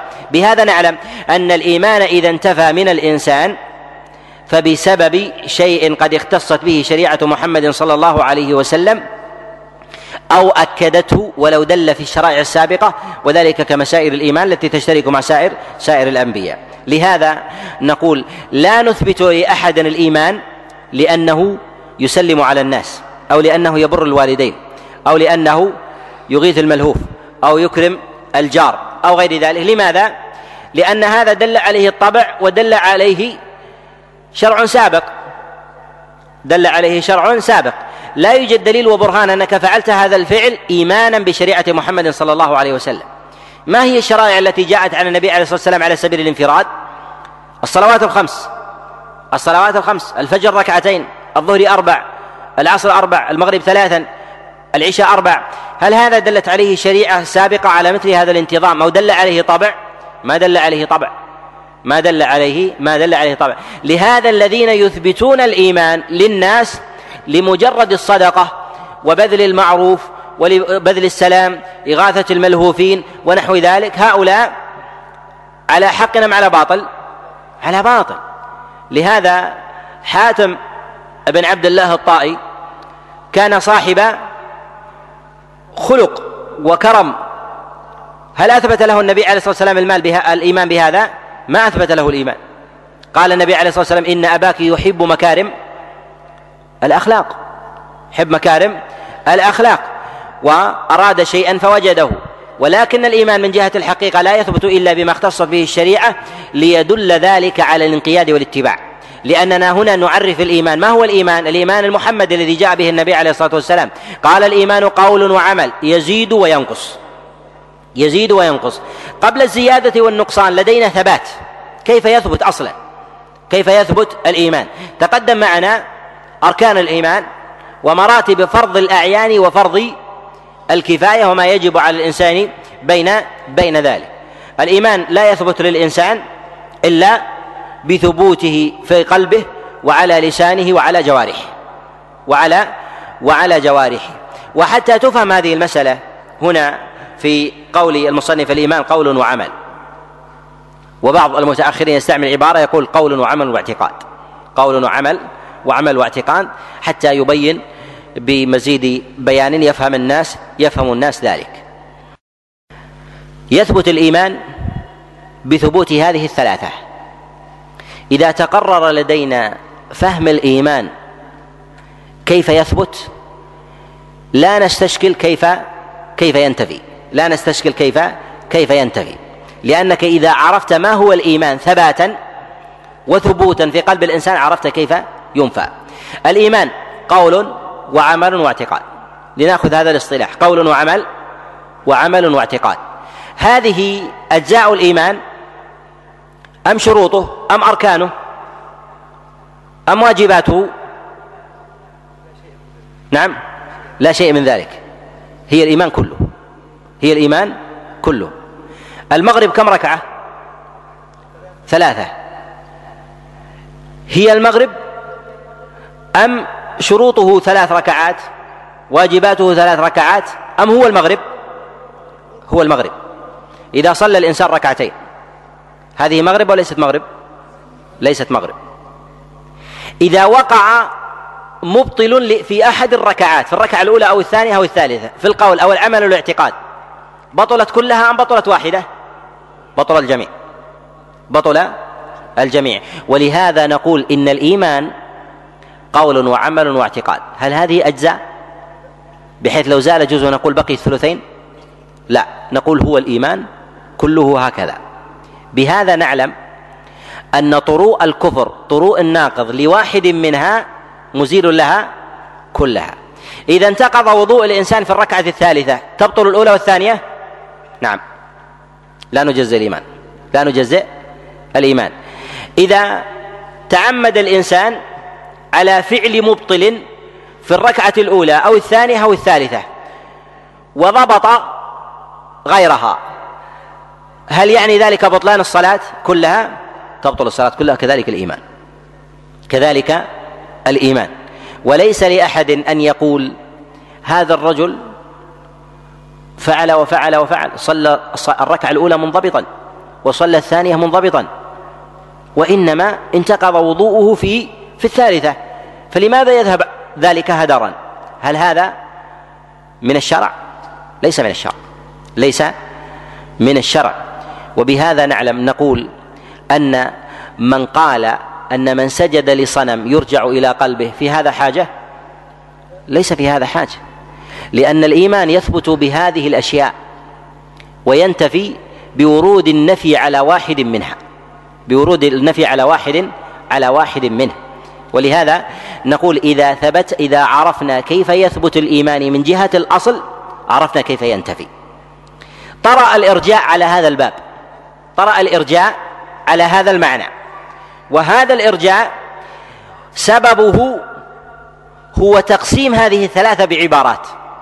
لم يكن عند السلف واجبات ولا شروط ولا أقسام ولا أجزاء ولا أركان، لم يكونوا يفصلون هذه التفاصيل، وإنما يقولون الإيمان هو، الإيمان هو كما تقول المغرب ثلاث ركعات.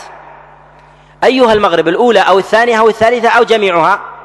جميعها، هي هي كتلة واحدة. وكذلك أيضا الإيمان إذا ورد مبطل على واحدة منها بطلت جميعا، بطلت بطلت جميعا. ولكن لما جزأوها ثباتا جزأوا الكفر الذي ينزل عليها، جزأوا الكفر عليها، ففصلوها ابتداء، قالوا يكفر عملا لا يكفر قولا ولا يكفر اعتقادا. والسبب في ذلك هو الخلل في ماذا؟ الخلل في التفصيل أصلا. لهذا نقول ينبغي على طالب العلم إذا سئل عن الإيمان أن يقول الإيمان قول وعمل واعتقاد، قول وعمل واعتقاد. هل هذه أجزاء، شروط، واجبات، أركان؟ بعض مؤدى هذه العبارات بعضها يؤدي إلى مقصد صحيح، ولكنه ربما يفضي إلى التزام خاطئ، ربما يفضي إلى التزام إلى التزام خاطئ حينما يأتي إلى مسائل الكفر، لأن لدينا إيمان يقابله كفر. فأنت إذا استقر لديك فهم الإيمان على هذا النحو لست بحاجة إلى إلى الاستشكال في مسائل الكفر. فإذا كفر الإنسان بسب الله وهو يصلي، كفر أو لم يكفر؟ كفر، لا نسأله عن نيته.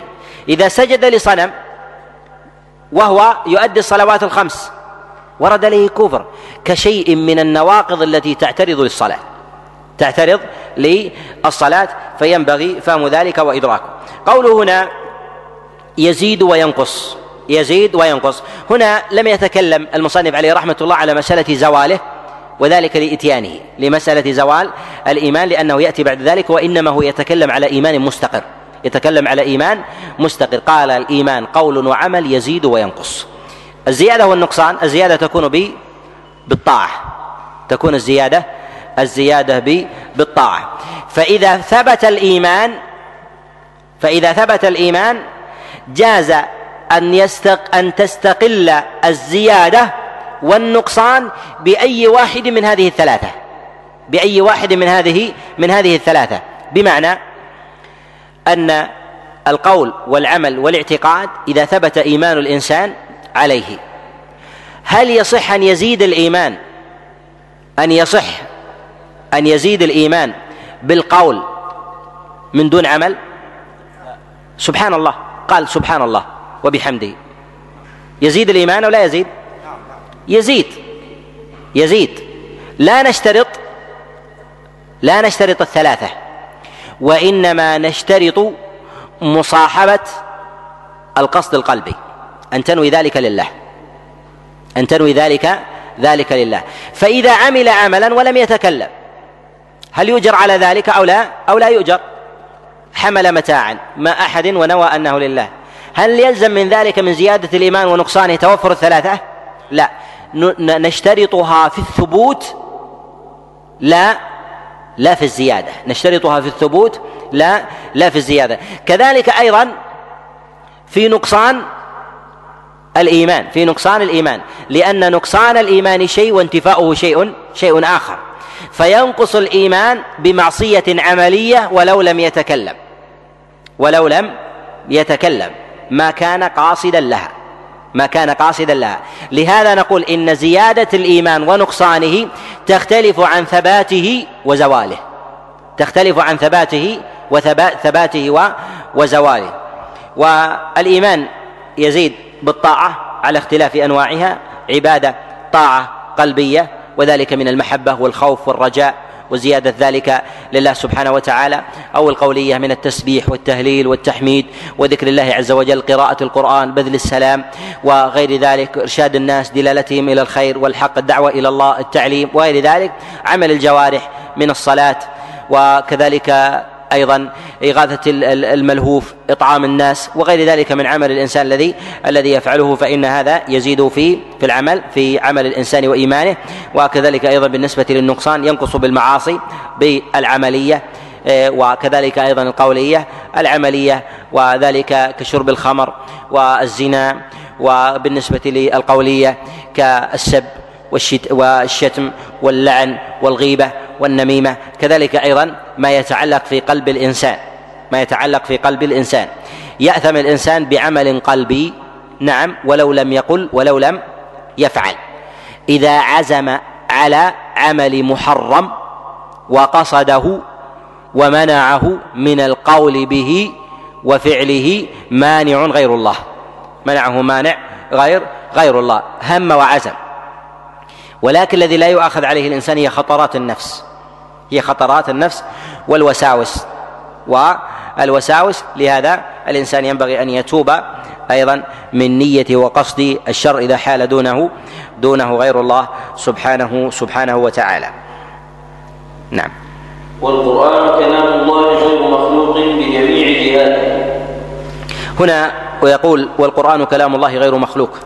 القرآن كلام الله سبحانه وتعالى واختلف العلماء في لفظ القرآن هل هو مشتق أم جامد هل هو مشتق أم جامد هل هو مشتق من قرأ يقرأ أم هو علم على على الكتاب الذي أنزله الله عز وجل على رسوله صلى الله عليه وسلم. اختلف العلماء في هذه المسألة المسألة على على قولين منهم من قال إنه علم ومنهم من قال من قال إنه مشتق والصواب في ذلك أنه مشتق الصواب في ذلك أنه مشتق وذلك يظهر في ظواهر القرآن كما في قول الله جل وعلا اقرأ باسم ربك الذي الذي خلق.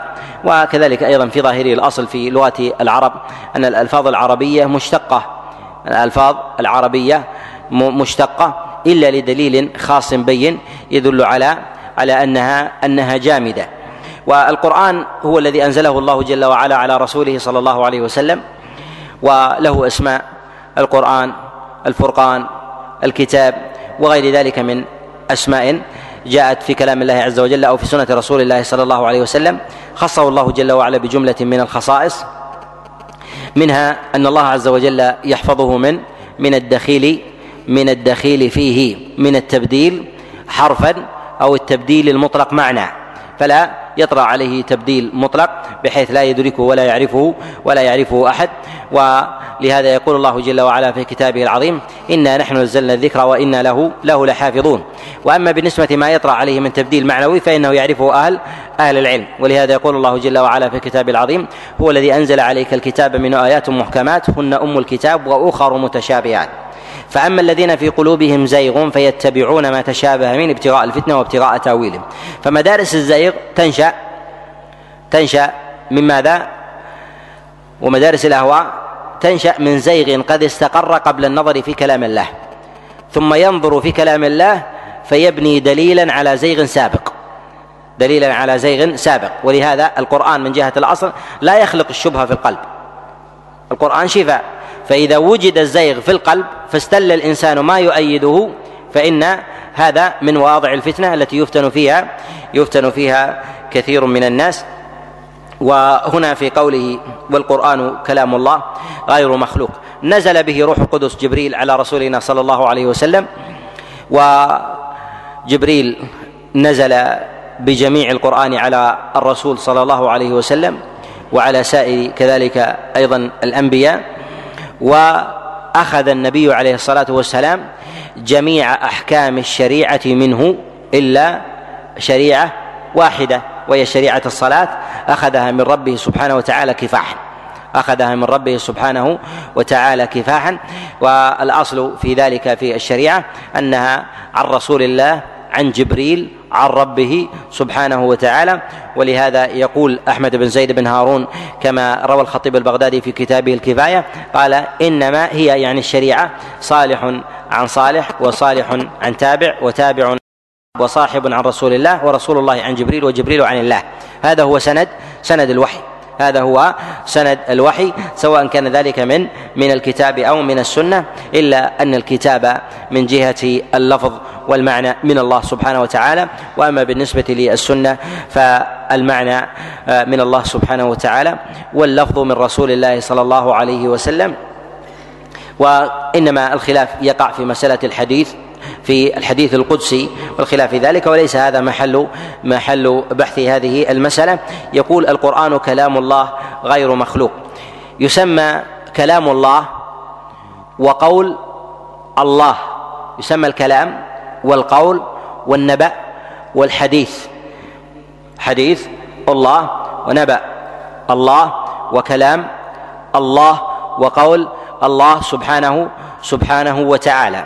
وأشهر هذه الأوصاف التي جرى عليها وغلب أيضا استعمالا في كلام الله كلام الله سبحانه سبحانه وتعالى، وينسب لله سبحانه وتعالى لكونه صفة من صفاته جل وعلا، لا ينسب لله كما يقول المبتدعة نسبة تشريف فقط، كما تنسب السماء والأرض لله باعتبار أنه خلقها، وذلك لأنه صفة من صفات الله سبحانه وتعالى، كقولنا يد الله وقوة الله وقدرة الله سبحانه وتعالى، وهذه كلها كلها صفات. يقول الله جل وعلا في كتابه العظيم: وإن أحد من المشركين استجارك فأجره حتى يسمع كلام الله حتى يسمع كلام الله كلام الله سبحانه وتعالى غير مخلوق. وهذه بدعة نشأت وهذه البدعة نشأت في زمن التابعين، ومن العلماء من يقول إن هذه نشأت في زمن الصحابة ولكنها كانت خفية، وكان الصحابة يقولون بهذا بنفي هذا.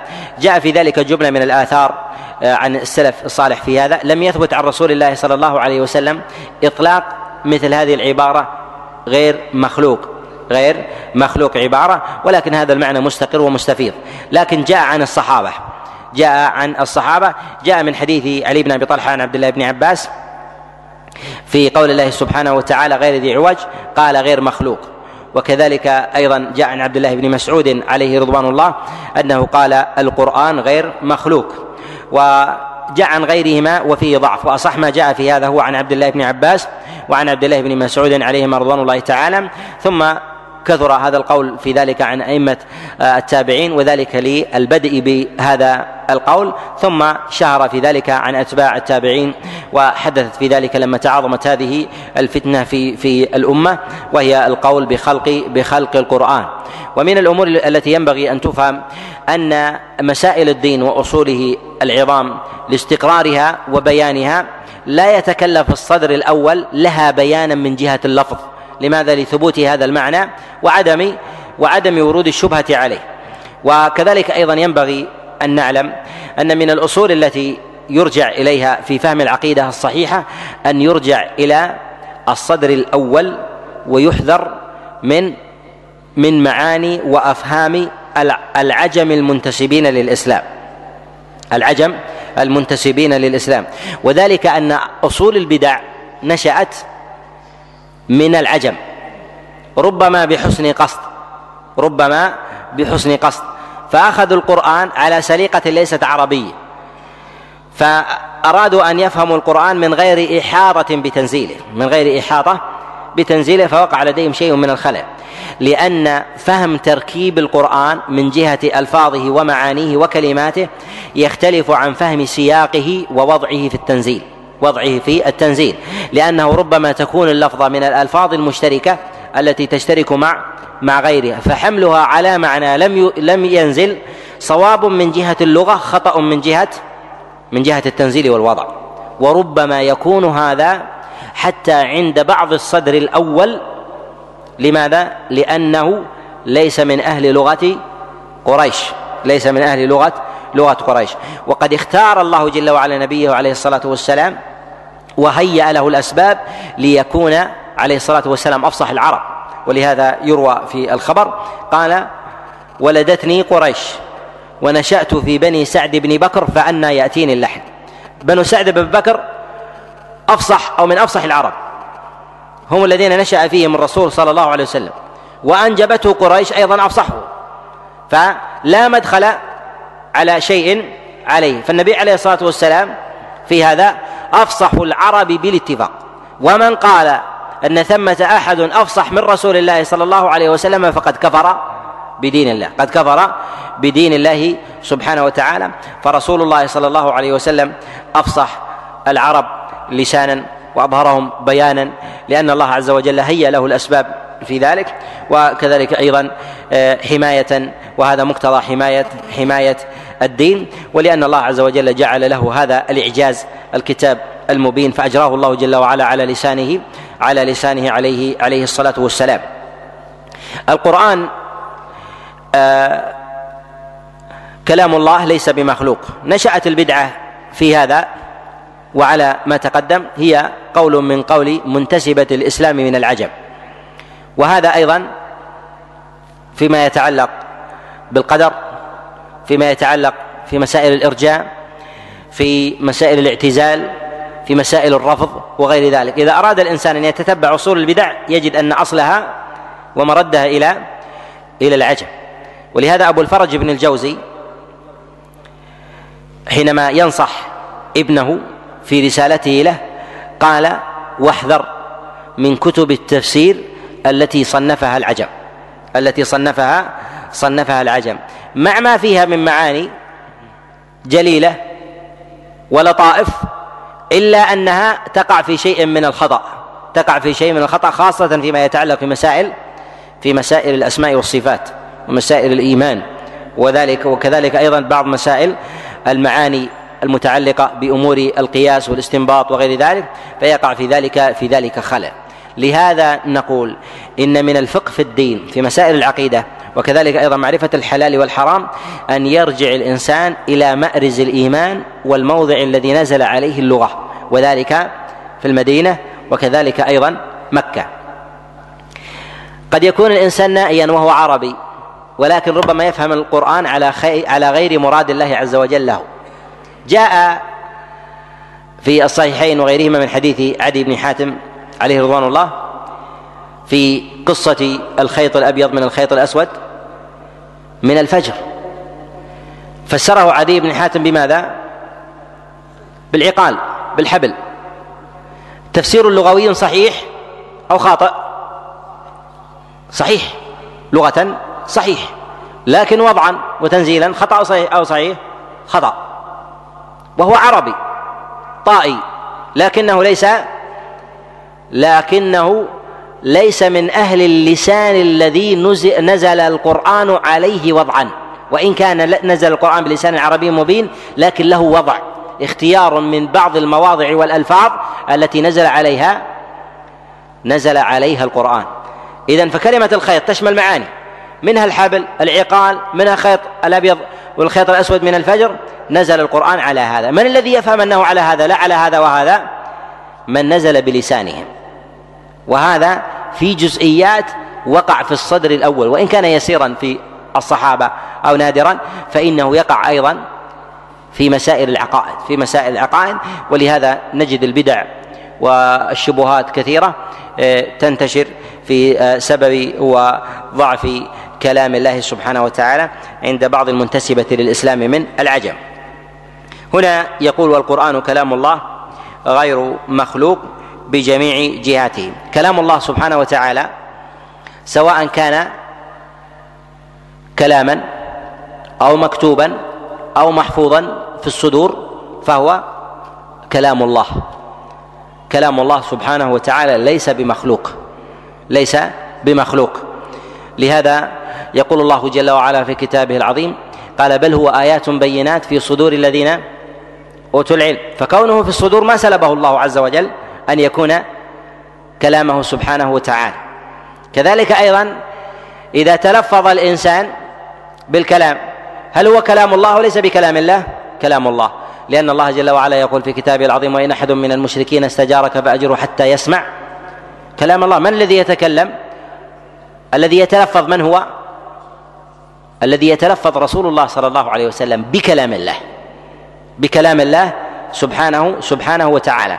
ولهذا بجميع جهاته، سواء كان مكتوبا في المصاحف أو كان متلوا بالألسن أو كان محفوظا في الصدور، فهو فهو كلام الله سبحانه وتعالى بجميع جهاته. ويستشكل البعض حينما يدخلون في تفاصيل أمثال هذه الجزئيات في مسائل الحبر والورق والصوت وغير ذلك، فأوغلوا في هذه الجزئيات فأوردت لديهم كثير من الشبه. السلف الصالح لم يكونوا أهل تكلف، ولهذا لم تقع لديهم الإشكاليات، يقولون كلام الله وانتهى كلام الله وانتهى لما دخل أهل البدع في هذه التدليلات دخل فيها أئمة السنة، لا إقرارا لها ولكن نفيا لخبث الكلام الداخل على على الحق على الحق فيقولون الورق مخلوق والحبر كسائل مخلوق، ولكن ما هذا؟ هذا كلام الله. لماذا؟ لأن كلام الله صفة من صفاته، فإذا قلت أنه مخلوق، فإذا خلقت الصفة فإن الموصوف مخلوق، تعالى الله عز وجل عن ذلك علوا علوا كبيرا. وهذا ما حمل المتكلمة سواء من المعتزلة أو الأشاعرة في الخوض في هذا الباب إلا للاستشكال في هذا المعنى، لأنهم قالوا لو قلنا بأنه صفة لله سبحانه وتعالى ليلزم من ذلك عند استقرارهم في نفوسهم أنه مخلوق، يلزم من ذلك أن أن الخالق مخلوق، تعالى الله عز وجل عن ذلك علوا علوا كبيرا، فوقعوا في الضلال في هذا في هذا الباب. ولهذا شدد العلماء النكير في هذا لمؤداه إلى الباطل لمؤداه إلى الباطل وذلك أنه يوافق قول الجهمية الذين يقولون بالحلولية والاتحاد، وأن الله عز وجل حال في كل مكان فلا فرق بين خالق ومخلوق، لأنه يشترك في هذا في هذا في هذا الباب. ولهذا نقول إنه بجميع جهاته، سواء كان متكلم به أو مسموع أو مكتوب أو محفوظ في الصدور، فإنه كلام الله سبحانه سبحانه وتعالى.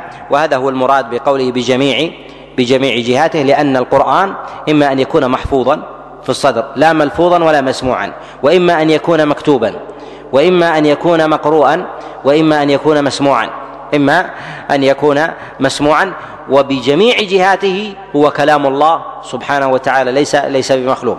وأما تلفظ الإنسان بالقرآن فنقول الكلام كلام الباري والصوت صوت القارئ، كلام الباري والصوت صوت صوت القارئ من جهة نبرة الصوت، هذا غليظ، هذا رقيق، هذا ثخين، هذا يتغنى، هذا لا يتغنى، هذه الأصوات هي أصوات الناس. أما الكلام كلام الله، أما الكلام فهو كلام الله سبحانه سبحانه وتعالى. نعم. والقدر خيره وشره من الله عز وجل. هنا يقول والقدر خيره وشره من الله عز وجل، وتقدم معنا أن هذا ركن من أركان الإيمان كما جاء في الصحيحين من حديث أبي هريرة، وفي مسلم من حديث ابن عمر عن أبيه قال الإيمان أن تؤمن بالله وملائكته وكتبه ورسله وبالقدر خيره وشره وبالبعث بعد بعد الموت وبالبعث بعد الموت. إذن نقول إن الإيمان بالقدر ركن من أركان الإيمان، ومن نفى القدر لا يثبت له إيمان لزوال لزوال ركن من أركان الإيمان، فإذا زال, فإذا زال ركن واحد منها زال زال الإيمان كله. ولهذا يقول عبد الله بن عمر عليه رضوان الله تعالى لما قيل له كما جاء في الصحيح إن أقواما يقولون إن الأمر أنف وألا قدر، قال أخبرهم أني بريء منهم وأنهم براء مني وأنهم براء براء مني وأنه لا يكون إيمان أحد حتى يؤمن يؤمن بالقدر. والقدر مشتق من التقدير من التقدير وهو دقة الحكمة، ولازم القدر العلم، أنه لا يمكن أن الإنسان يقدر شيئا إلا وهو عالم، ولا يعلم الشيء إلا وهو مقدر له. فعلم الإنسان فعلم الإنسان بالشيء وتفاصيله الكاملة لا بد أن يكون هو الذي الذي قدره. لله المثل الأعلى، ولكن على سبيل المثال إنسان يعرف مداخل ومخارج ودقائق البناء ونحو ذلك، يعرف مواضع المدينة ومداخلها وطرقاتها ومياهها ومخارجها ونحو ذلك، كلما كان أبصر علما بدقائقها ولو دقت حتى أنابيب الماء، دليل على ماذا؟ أنه هو الذي هو الذي صنعه هو الذي صنعها. وكلما ضعف في جانب العلم دل على أنه ليس هو الذي الذي صنعها و وقدرها على هذا على هذا النحو. ولهذا كمل الله جل وعلا علما فكمل تقديرا فكمل تقديرا وثمة تلازم في هذا الباب بين العلم والقدر بين العلم والقدر فمن نفى القدر يلزم منه أن ينفي العلم، فكيف يقدر من لا يعلم؟ فكيف فكيف يقدر من لا من لا يعلم؟ فلا بد أن يكون الذي قدر ذلك هو العالم هو العالم ثم أيضا من قال إن الله عز وجل لم يقدر على المخ... على الخلق شيء، يلزم من ذلك أنه لا يعلم لا يعلم ما يكون، ما يسقط من ورق الشجر ودقائق الخلق وحال الإنسان وعمره وأجله، دقائق الإنسان وتفاصيله وكم يولد له، هذه الدقائق والتفاصيل الجزئيات مما يدق عن ذهن الإنسان عن استيعابه. إذا أثبتناه علما لله عز وجل، هذه الدقة المتناهية في العلم في علم في هذا العلم هل هل هذا دليل على أنه على وجود القدر أو عدمه؟ على وجود القدر، ولكن نقول إن نفاة القدر على نحوين في باب العلم. النحو الأول ينفون القدر ويلتزمون بنفي العلم يلتزمون بنفي العلم تعالى الله عن ذلك، وهؤلاء طائفة شبه انقرضت شبه انقرضت النحو الثاني ينفون القدر ولا ينفون العلم، وهؤلاء يقعون في التناقض. ولهذا يقول الإمام أحمد وكذلك الشافعي، يقول يخاصم القدرية بالعلم، فإن أثبتوه أثبتوا القدر فإن أثبتوه أثبتوا أثبتوا القدر وإن وإن نفوا القدر فيلزم من ذلك نفي العلم، وحينئذ يكفرون أشد بنفيهم للعلم. ولهذا نقول إن الله سبحانه وتعالى يقدر كل شيء على خلقه ولو كان ولو كان يسيرا. وفرق بين القضاء والقدر. القضاء والقدر القضاء أوسع من معنى القدر. القدر المراد بذلك هو الأمر الكوني الأمر الكوني وأما القضاء فهو شامل للكون والشرعي فهو شامل للأمر الكوني والشرعي. ولهذا يقول الله جل وعلا في كتابه العظيم: وقضى ربك ألا تعبدوا إلا إياه. هذا قضاء شرعي. ولهذا يقول عبد الله بن مسعود كما في تفسيره قال قضى قال أمر ووصى أمر ووصى. فبعضهم يستدل بالقضاء الشرعي على القضاء القدري الكوني وليس كذلك. فإذا أطلق القدر في الشريعة فالأصل فيه الكون والتدبير الكوني وما يكتبه الله سبحانه وتعالى على عباده وعلى المخلوقات وعلى المخلوقات. ويقول هنا: والقدر خيره وشره من الله سبحانه وتعالى. يذكر العلماء القدر خيره وشره من الله ويذكرون الشر والخير لأنه من دواعي نفي القدر أن نفوس بعض الناس يريدون تنزيها بنفي القدر أن الله لا يقدر الشر على الناس، لا يقدر الأذية الكونية بالغرق والحرق والتعذيب، أن يدفن الإنسان ويهلك ويموت أو يحرق أو يؤذى أو غير ذلك. هي مشاعر توجد في نفس الإنسان يربط بها أمر الله سبحانه وتعالى وليس كذلك وليس كذلك. لماذا؟ لأن أمور الله عز وجل لا ترتبط بمشاعر الإنسان. فالله سبحانه وتعالى له صفات وله أسماء لا تتعلق بما يدركه الإنسان، فإن الله عز وجل لا يحيط أحد به به شيئا. ولهذا إلا بما أذن الله سبحانه وتعالى بما أذن الله جل وعلا به. والقدر على ما تقدم هو هو التقدير، ولازم القدر على ما تقدم العلم. لهذا نقول لدينا العلم ولدينا الكتابة ولدينا أيضا التقدير ومشيئة الله سبحانه وتعالى. والمشيئة على نوعين: مشيئة الله سبحانه وتعالى وهي مشيئة ومشيئة العبد، ولا يشاء العبد إلا بعد مشيئة الله سبحانه وتعالى. ولذلك يقول الله جل وعلا: وما تشاءون إلا أن يشاء الله. ومشيئة الله سبحانه وتعالى هي السابقة، ومشيئة العبد اللاحقة يقدرها الله جل وعلا. مشيئة مشيئة الله ماضية ومشيئة العبد قاصرة مشيئة العبد قاصرة وهي خاضعة لمشيئة الله سبحانه سبحانه وتعالى. ومن دواعي النفي عند بعض الطوائف في هذا الباب كالمعتزلة الذين ينفون ينفون القدر، يريدون تنزيها، أي أن الله لا يقدر الشر على عبده ثم يعذبه عليه ثم يعذبه عليه. ولكن نقول إن الله سبحانه وتعالى أثبت مشيئة للإنسان أثبت مشيئة للإنسان وبها يعذب. فلا يعذب الإنسان إلا لاختياره ومشيئته لاختياره ومشيئته. فإذا وقع له اختيار وقع عليه العقاب، وإذا نزل عليه نزل عليه القدر بلا مشيئة منه فإنه لا يعذب على لا يعذب على ذلك، كالذي يسقط ويقتل أحدا أو يطعم ضيفا ولا يعلم ثم يموت ذلك الضيف، لا يعذبه الله عز وجل بتسمم ذلك الطعام لأنه ليس اختيارا منه. هل وجد له مشيئة اختيارية؟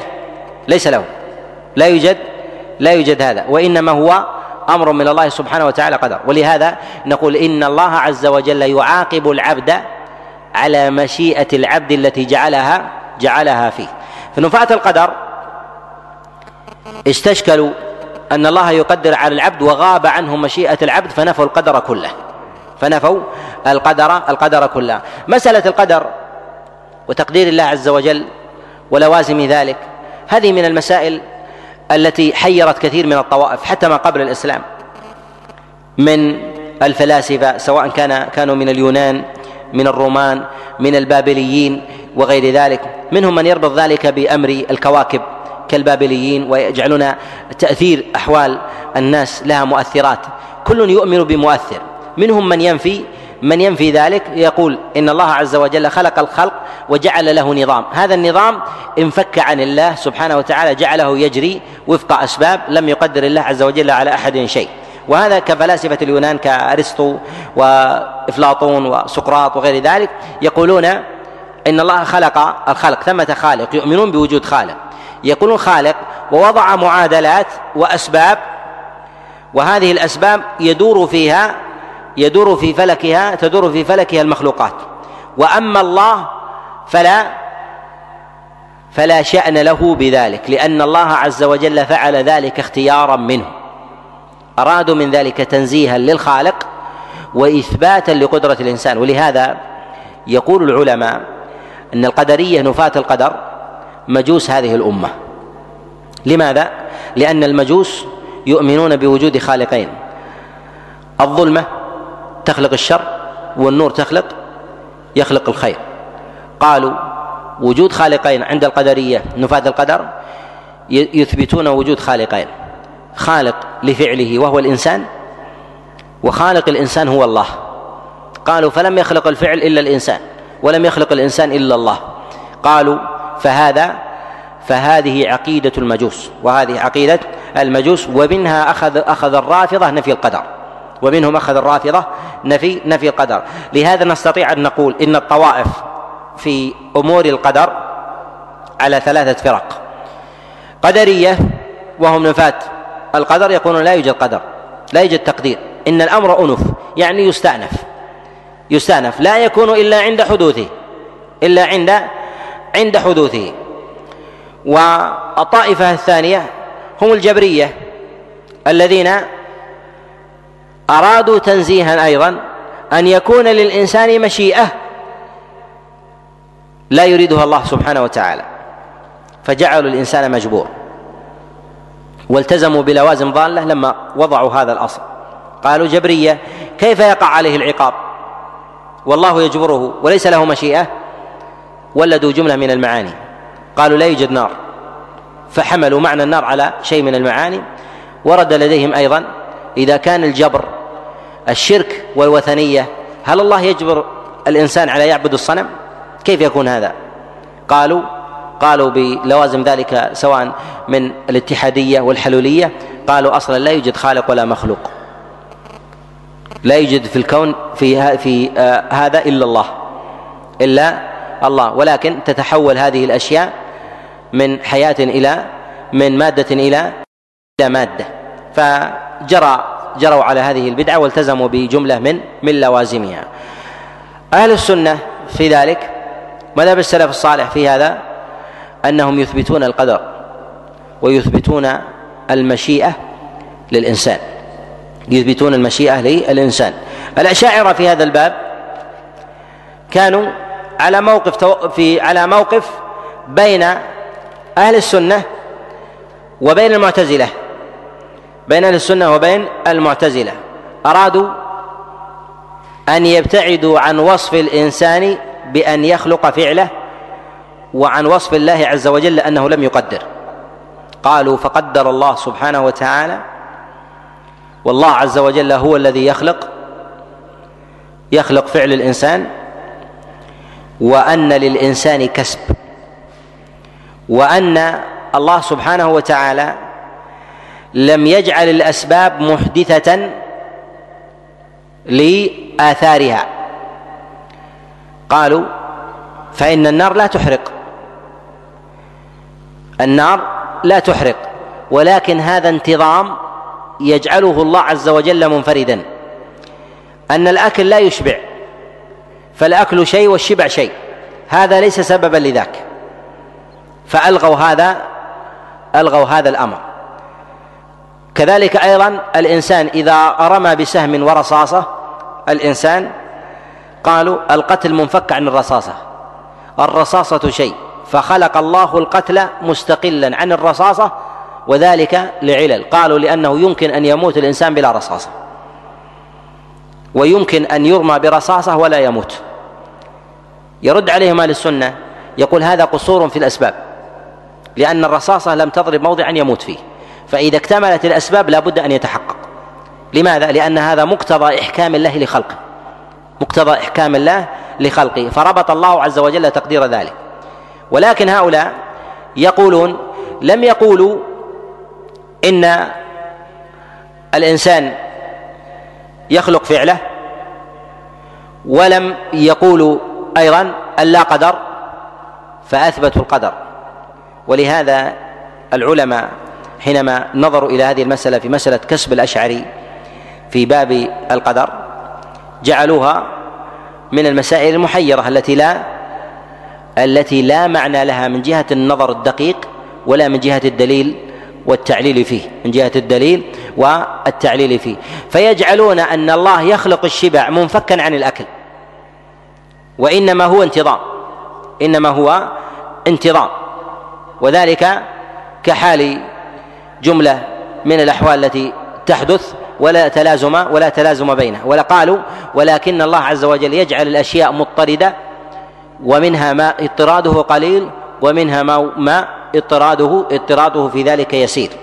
وهذا أيضا في هذه المسألة أرادوا أن يتوسطوا في ذلك، والأشاعرة أرادوا أن يجمعوا بين الطريقتين، بين طريقة أهل السنة والأثر والحديث وبين طريقة المعتزلة، بين طريقة المعتزلة. ومعلوم أن الحسن الأشعري كان على طريقة أهل الاعتزال، ثم ترك ذلك وسلك منهج أهل الحديث، ولكنه نقض الفروع وما نقض الأصول، تراجع بنقض الفروع ولم ينقض في ذلك الأصول.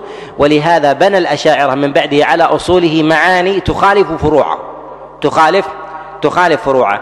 فجرى على هذا من أخذ بقوله سواء الباقلاني، وكذلك أيضا ابن فورك وأبو إسحاق الإسفرايني، وكذلك أيضا أبو إسماعيل الإسفرايني. وجرى على هذا أيضا أئمة الأشاعرة ممن بعدهم كإمام الحرمين الجويني، وكأبي حاتم، كأبي حامد الغزالي، وغيرهم من أئمة الأشاعرة، جروا على تقرير هذا تقرير هذا المعنى على خلاف ما ما يريده. ولهذا نقول إن الإنسان إذا أراد أن يتراجع عن فرع لا بد أن ينظر في أصله، أن ينظر في في أصله حتى لا يولد عليه يولد عليه معنى معنى خاطئ. والقدر خيره وشره من الله، يعني بنوعيه يعني بنوعيه سواء كان خيرا أو شرا من الله سبحانه وتعالى. إلا أنه من باب الأدب لا ينسب الشر إلى الله مستقلا. لماذا؟ لأن الله لا يخلق شرا محضا ويريد بعباده الشر. ولهذا نقول يجوز للإنسان أن ينسب الشر إلى الله في حالتين. الحالة الأولى أن ينسبه إلى الله مع حذف الفاعل بإضماره بالبناء للمجهول. ولهذا تقول الجن تأدبا مع الله قالوا لا ندري شر أريد أريد بمن في الأرض أم أراد بهم ربهم رشدا، نسبوا الرشد إلى الرب. وأما الخير لا ندري أشر أريد، فلم ينسبوه لله سبحانه وتعالى صراحة تأدبا مع الله سبحانه وتعالى. الثانية أن يدخله في عموم أن يدخله في عموم فلا يجعله منفردا فلا يجعله من منفردا وذلك كما في قول الله سبحانه وتعالى قل أعوذ برب الفلق من شر ما خلق، يعني يوجد شر ويوجد خير. قول الله جل وعلا قل أعوذ برب الناس ملك الناس إله الناس من شر الوسواس الخناس الذي يوسوس في صدور الناس من الجنة من الجنة والناس. نعم. وخير هذه الأمة بعد نبيها عليه الصلاة والسلام أبو بكر أبو بكر الصديق، ثم عمر بن الخطاب، ثم عثمان بن عفان، ثم علي بن أبي طالب عليه السلام. النبي صلى الله عليه وسلم سيد ولد آدم كما جاء في ذلك الخبر، وهو عليه الصلاة والسلام سيد الأنبياء والمرسلين. قد جاء في السنن أن النبي صلى الله عليه وسلم قال أنا أنا سيد ولد آدم يوم القيامة ولا فخر، بيدي لواء الحمد يوم القيامة ولا فخر، آدم ومن دونه تحت لوائي يوم القيامة يوم القيامة ولا فخر، أنا أول من تنشق عنه الأرض يوم القيامة ولا ولا فخر. النبي صلى الله عليه وسلم سيد الأنبياء وأشرفهم مع شرفهم، وهو سيد أولي العزم وهم الصفوة من أنبياء الله سبحانه وتعالى، وأفضل الناس بعد نبينا محمد صلى الله عليه وسلم وبعد الأنبياء هم أصحاب رسول الله صلى الله عليه وسلم، وهم خير أصحاب كل خير من أصحاب كل نبي مع فضل الجميع وجلالته، لأن فضلهم هو بفضل رسول الله صلى الله عليه وسلم، وفضلهم على غيرهم ممن سبق من أتباع الأنبياء وعلى من جاء بعدهم، وهم الأمان للأمة وهم الرحمة بها، أقرب الناس لرسول الله وأصدقهم نقلا عنه وأوفاهم لعهده وأبرهم به وأطيبهم قلوبا وأزكاهم أنفسا، اختارهم الله عز وجل لصحبة رسوله صلى الله عليه وسلم، وهذا الاختيار جعل مجموع أهل القرن أفضل من غيره. ولهذا يقول النبي صلى الله عليه وسلم: خير الناس قرني ثم الذين يلونهم ثم الذين يلونهم، والمراد بذلك هو المجموع. والصحابة عليهم رضوان الله أدناهم منزلة أدناهم منزلة هو خير من أعلى من من أعلى ممن جاء بعدهم ممن يأتي ممن يأتي بعده. ولهذا قد سئل ابن مبارك عليه رحمة الله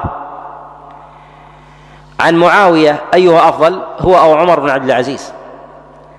قال: لغبار دخل في أنف معاوية مع رسول الله صلى الله عليه وسلم خير من عمر بن عبد العزيز. لماذا؟ لأن الفضل هو بمن صاحب، لأن وجود الصحابة ولو رقما وعددا مع رسول الله صلى الله عليه وسلم له أثر على رسالته له أثر على رسالته. ولهذا يوجد في التابعين من هو أكثر عبادة من الصحابة أكثر عبادة من الصحابة ولكن ليس بأكثر نصرة، فوجود واحد منهم وقوفا بجوار رسول الله في غزوة مع رسول الله أعظم من قيام المتأخرين الليلة الليلة كلها أعمارا. لماذا؟ لأن قيامه ووجوده عددا يورث قوة ونصرة وعزة وتمكينا في نصرة أصل الدين وحامله ومبلغه، وهو رسول الله صلى الله عليه وسلم. فإذا ذكر النبي عليه الصلاة والسلام ذكر من معه وذكر عدد من معه والأفواج الذين معه والذين جالسوه والذين يأتون معه ولو أجساما، أولئك أعظم ممن يأتي ممن يأتي بعده، وهذا الأمر يغيب. وما أولئك بي بالمعصومين، أيضا فضلهم لا يعني لا يعني عصمتهم، فليسوا بمعصومين، يخطئون وخطأهم دون خطأ غيرهم، وفضلهم سابق لفضل غيرهم. ولهذا يقول النبي عليه الصلاة والسلام كما جاء في الصحيح: لا تسبوا أصحابي فوالذي نفسي بيده لو أنفق أحدكم مثل أحد ذهبا ما بلغ مد أحدهم ولا ولا نصيف. ويقول كما جاء في حديث أبي موسى: أصحابي أمانة لأمتي فإذا ذهب أصحابي أتى أمتي ما يعدون. وفضل الصحابة بالاتفاق عند أهل السنة أن الصحابة عليهم رضوان الله تعالى أفضلهم السابقون الأولون من المهاجرين والأنصار، وأن من أسلم وسبق إلى الحق مجاهدا منفقا قبل الفتح أفضل ممن كان بعده. والسبب في ذلك أن اتباع الحق والتمسك به في زمن ضعفه دليل على التصديق برسالته والإيمان بذلك، فالدافع في هذا مع ضعف الأسباب المادية أماره على ماذا؟ على اليقين. وإذا ضع وإذا قويت الأسباب المادية اشترك في ذلك دافع الإيمان، قوة الإيمان مع قوة الأسباب المادية. ولهذا الذي يتبع الحق في زمن ضعفه يقدم على من يتبع الحق في زمن قوته. لهذا الذين أسلموا وهاجروا وأنفقوا قبل الفتح أفضل ممن ممن جاءوا بعد ذلك.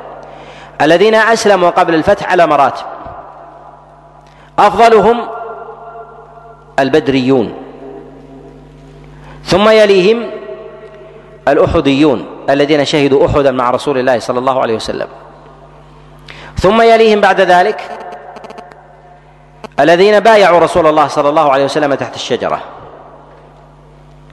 ثم أفضل هؤلاء العشر المبشرون بالجنة، وأفضل العشر الخلفاء الراشدون الأربعة، وأفضل الأربعة أبو بكر ثم عمر ثم عثمان ثم علي بن أبي طالب عليهم رضوان الله.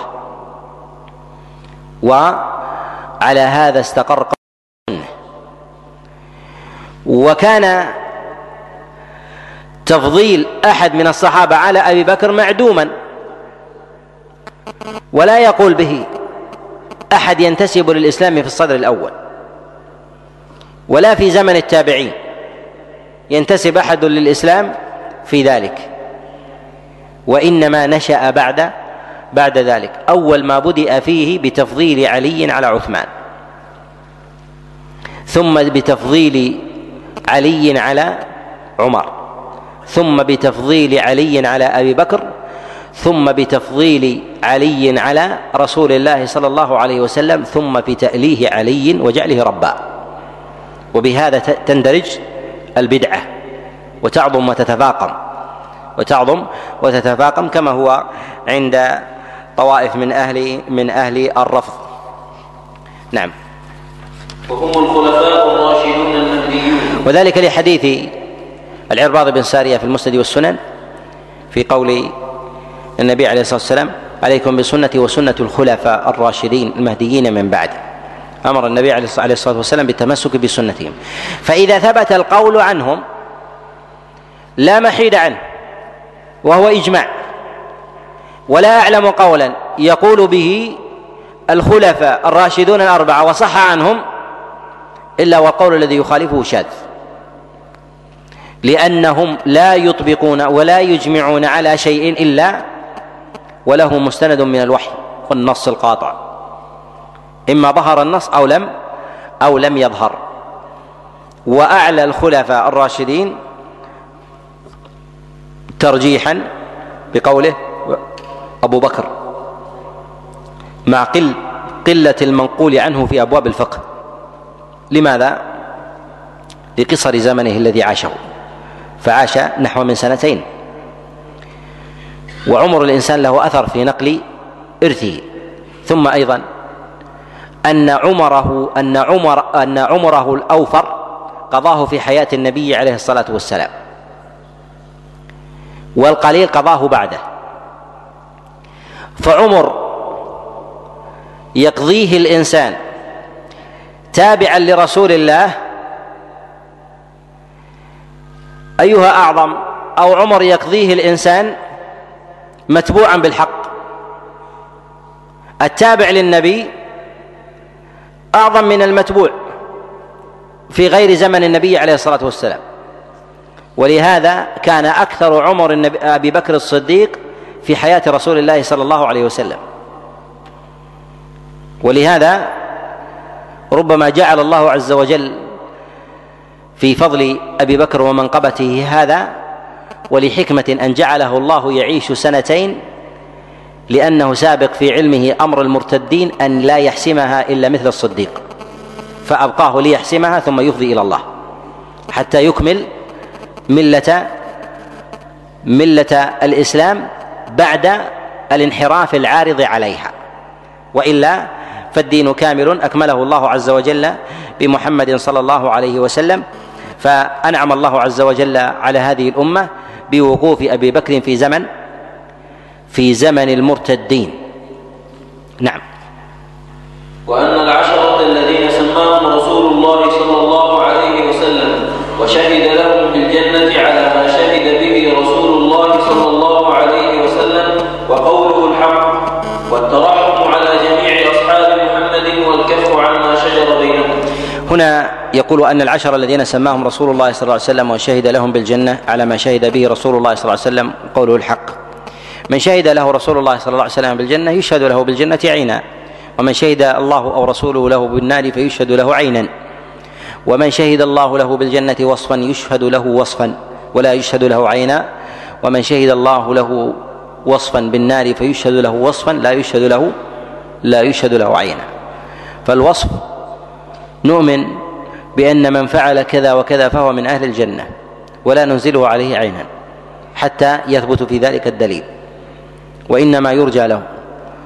ومن ثبت الدليل بثبوت دخوله النار وتعذيبه عليه يثبت به وصفا، فإن الأدلة ثبتت بدخول من زنى النار، ولكن ثبت الدليل بغفران الله عز وجل لبعضهم، وكذلك أيضا بدخول أناس في عذاب الله سبحانه وتعالى من أرباب من أرباب الكبائر، لكن لا ننزل ذلك وصفا ولا نثبت الوصف فضلا عن العين لذنوب لم يدل الدليل على دخول الناس لأصحابها في النار في النار وذلك مثلا لا نقول أن الله عز وجل يدخل في النار من أكل بشماله من أكل بشماله، هذا مخالفة وليست مخالفة مخالفة لكن هل دل الدليل وصفا أو عينا على دخول ذلك النار؟ لا، لكن دل الدليل وصفا على أن مانع الزكاة يدخل النار، وما دل عينا أنه يدخل كل عين. ولكن هذه الآثام هي آثام تنقص الإنسان، ربما تتسبب بغيرها لدخول الإنسان النار لا بذاتها، ولهذا نفرق بين ما دل الدليل عليه وصفا وما بين الدليل دل الدليل عليه عينا في دخول النار، وبين ما دل الدليل عليه إثما لا سببا في دخول النار لا سببا في في دخول النار. ولهذا العلماء يجعلون الكبائر المقترنة بدليل يثبت دخول صاحبها النار أو اللعن وهو الطرد من رحمة الله سبحانه وتعالى، أو أقام الله عز وجل عليها الحد في في الدنيا، فإن هذا من أمارات من أمارات وقرائن الكبيرة. فالنبي عليه الصلاة والسلام لم يشهد للعشرة المبشرين بالجنة فقط، بل شهد لغيرهم بل شهد لغيرهم ولكن هؤلاء أفضلهم هؤلاء أفضلهم. شهد النبي عليه الصلاة والسلام لعائشة، وشهد النبي لخديجة، وشهد النبي عليه الصلاة والسلام لفاطمة، وشهد للحسن وللحسين ولبلال ولأسامة وغيرهم من أصحاب رسول الله صلى الله عليه وسلم، وشهد لعمار ولعكاشة بن محصن وغيرهم. فنشهد لمن شهد له رسول الله صلى الله عليه وسلم، وأعلى هؤلاء هم العشرة المبشرون المبشرون بالجنة. قال: والترحم على جميع أصحاب محمد والكف عما شجر بينهم عما شجر بينهم الترحم والترضي عليهم وصفا، والترحم والترضي عليهم عينا. نترحم وترضى عليهم بالوصف، نقول الصحابة رضي الله عنهم، وعينا عند ذكر الواحد منهم رضي الله عن فلان ورحمه، فنقول بالترضي لذكر الله عز وجل له رضي الله عنهم ورضوا ورضوا عنه. والصحابة هم من مات رسول الله صلى الله عليه وسلم وهو عنهم وهو عنهم راض وهو عنهم راض وإنما قلنا ذلك لثبوت أقوام كانوا في زمن النبي عليه الصلاة والسلام استحقوا وصف الصحبة لغة، وظهر عدم رضا النبي عليه الصلاة والسلام عنه، كعبد الله بن أبي، ففيه صحبة لغوية ولكن دل الدليل على عدم رضاه رضاه عنه عدم رضاه عنه ومن في حكمه مما دل عليه الدليل. وهذا الاستثناء لا يخرج الأصل لا يخرج الأصل ولا يلغيه، وذلك لقلة المنافقين وقلة من مات النبي عليه الصلاة والسلام عنه عنهم وهو ليس براض عنه. وقد جاء في مسلم من حديث عمار قال: قال لي حذيفة بن اليمان قال رسول الله صلى الله عليه وسلم: في أصحابي اثنا عشر منافقا، ثمانية منهم لا يلجون الجنة حتى يل... لا يدخلون الجنة حتى يلج الجمل في سم الخياط. هذا عدد قليل بالنسبة لي عدد الصحابة، ثم هم أيضا مغمورون ليسوا بمعروفين، وأمرهم مكتوم، وليسوا بنقلة رواية. لماذا؟ لأنه لا يحبون الناقل، فكيف يأتون بالمنقول؟ وهذا من حفظ الله للشريعة، وهذا من حفظ الله للشريعة. فلا يحبون محمدا، فكيف ينقلون وحيه إلى غيره؟ ثم أيضا أن من الصحابة من جعله النبي رقيبا عليهم، كحذيفة عليه رضوان الله، فيعرف أحوالهم وتصدرهم في ذلك. ولهذا في قوله في هؤلاء الأربعة قال ماتوا ولم يبقى منهم إلا واحد إذا شرب الماء لم لم يجد برده في بطنه، وذلك لشدة لشدة كبره، يعني يعلم من ذهب منهم ومن ومن كان ومن كان باقيا على ما هو عليه.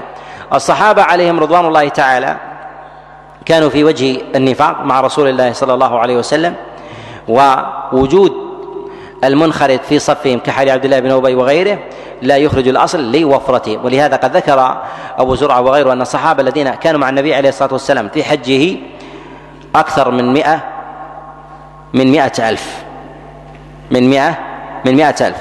وأما المنافقون فاختلف في عددهم، قيل هذا العدد وقيل أكثر من ذلك. وجاء عن عبد الله بن عباس أنهم ثلاثمائة، جاء عن عبد الله بن عباس أنهم ثلاث ثلاثمائة، ولكن ليسوا بنقلة الأخبار، وليسوا أيضا بمن كان الصحابة عليهم رضوان الله تعالى يتناقلون يتناقلون فضله. وقوله هنا والكف عما شجر بينهم، يعني أنه ثمة شيء يقع بينهم من الشجار والخصومة، وذلك لأن الخصومة وقعت بينهم في زمن رسول الله. ألم يقع قتل في زمن النبي؟ نعم وقع قتل. ألم يقع تعد في المال؟ وقع تعد في المال. ومع ذلك ما سلب النبي عليه الصلاة والسلام الفضل عن أعيانهم في زمنه، فكيف نسلبه بعد بعد رسول الله صلى الله عليه وسلم؟ هذا أمر. الأمر الآخر أننا إذا لم لم نثبت الشجار بينهم، يعني من ذلك أن نثبت العصمة ويكون في مصاف الأنبياء، ليسوا بمعصومين، يخطئون، ولكن مع خطئهم فهم أفضل ممن جاء بعده. وكثير من الناس حينما يسمع النهي أو المنع من الخوض فيما شجر بينهم يربط ذلك بالعصمة، ويربط ذلك أيضا بمسألة أنه لماذا لا ننقد وننظر التي تكون بينهم فنميز ونعرف الحق مع من. نقول في ذلك جوابا على ما فيما يلي. أولها أن الصحابة عليهم رضوان الله تعالى يثبت خطأهم، وثبوت الخطأ لا يعني من ذلك أن الإنسان يجعل نفسه حكما وقاضيا بينهم، وذلك أن المفضول لا يحكم على الفاضل، المفضول لا يحكم على الفاضل لقصوره عنه. الإنسان إذا وقع بين أمه وأبيه خصومة لم يستطع أن يوجه التهمة إلى واحد منهما، وإنما يتعامل معهم بلين ورفق، بلين ورفق. لماذا؟ لأنهم في مرتبة فوقه، لأنه في مرتبة فوقه. والصحابة عليهم رضوان الله تعالى منزلتهم أجل، منزلتهم في ذلك في ذلك أجل. وهل الوالدان لا يخطئان؟ يخطئان، لكن لماذا تعامل الابن معهم بلين بخلاف الأجنبي عنهم؟ فيجلس الأب والأم عند القاضي فيشدد بمعرفة الحق وإلزام المخطئ، أما الابن فلا، أما الابن فلا. فلو قتل الأب ابنه ما قيد به، ما قيد به. وهل يعني ذلك أنه لم يخطئ؟ بل مخطئ، ولكن لأنه فرق بين المفضول والفاضل في هذا الباب.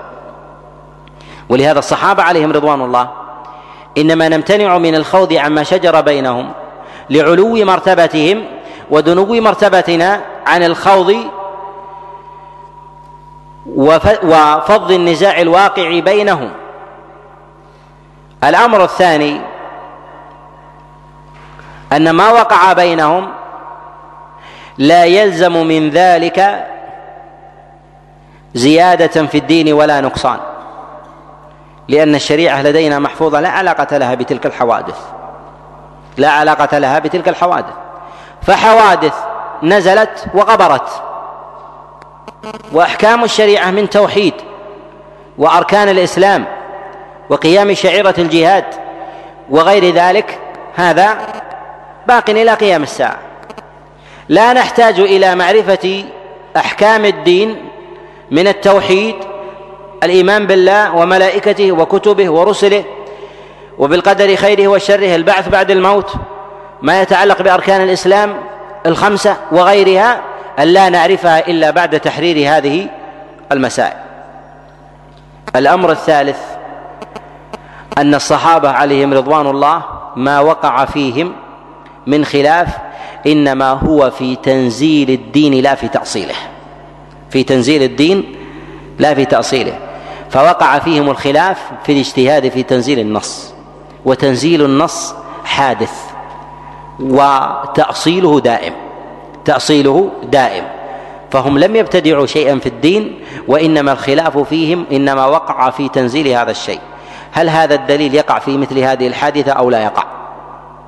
ولهذا نقول إن التنزيل يرفع والتأصيل يثبت، ولو كان الخلاف في التأصيل فللإنسان أن يرجح أن يرجح في هذا. لماذا؟ لأنه يلزم من التأصيل حفظ الدين ولا يلزم من كل تنزيل حفظ الدين. لماذا؟ لاختلاف أحوال التنزيل، فربما الإنسان ينزل تأصيلا في يوم لا ينزلها في اليوم الآخر لاختلاف الحال، وهو في ذاته واحد، فكيف في اثنين منفكين منفكين عن بعضهما يختلفان من جهة النظر وكذلك أيضا الاجتهاد وكذلك أيضا الاجتهاد الأمر الرابع أن النبي صلى الله عليه وسلم في قوله لا تسبوا أصحابي دليل على وجود موجب ذلك في النفوس، فهذا من الأمارات القطعية التي لا تحتاج إلى دليل وقد دل عليها الدليل. لا تسب يعني لوجود داعي إلى هذا، دليل على أن الشارع أقر بوجود الخلاف والشجار وعدم العصمة، ولكن وجه الخطاب إليك ما وجه الخطاب الخطاب إليه. لماذا؟ لأنه لا بد وهو واقع. ثم أيضا تعدد الخلاف والنزاع الذي يكون بينهم يكون بين اثنين وبين جماعتين وبين طائفتين، بين مسائل في الفروع، بين مسائل في نوازل الدنيا وغير ذلك، فهذا لا بد من وقوعه ووروده. نعم. وأن الله عز وجل على عرشه بارئ من خلقه كما نكتفي في كتابه يكفي وعلى نكتفي بهذا الوقت، نجعل راحة للإخوة نحو أربعين دقيقة ثم نكمل بإذن الله تعالى رغبة من الإخوان المنظمين، وبالله التوفيق والإعانة، وصلى الله وسلم وبارك على نبينا محمد.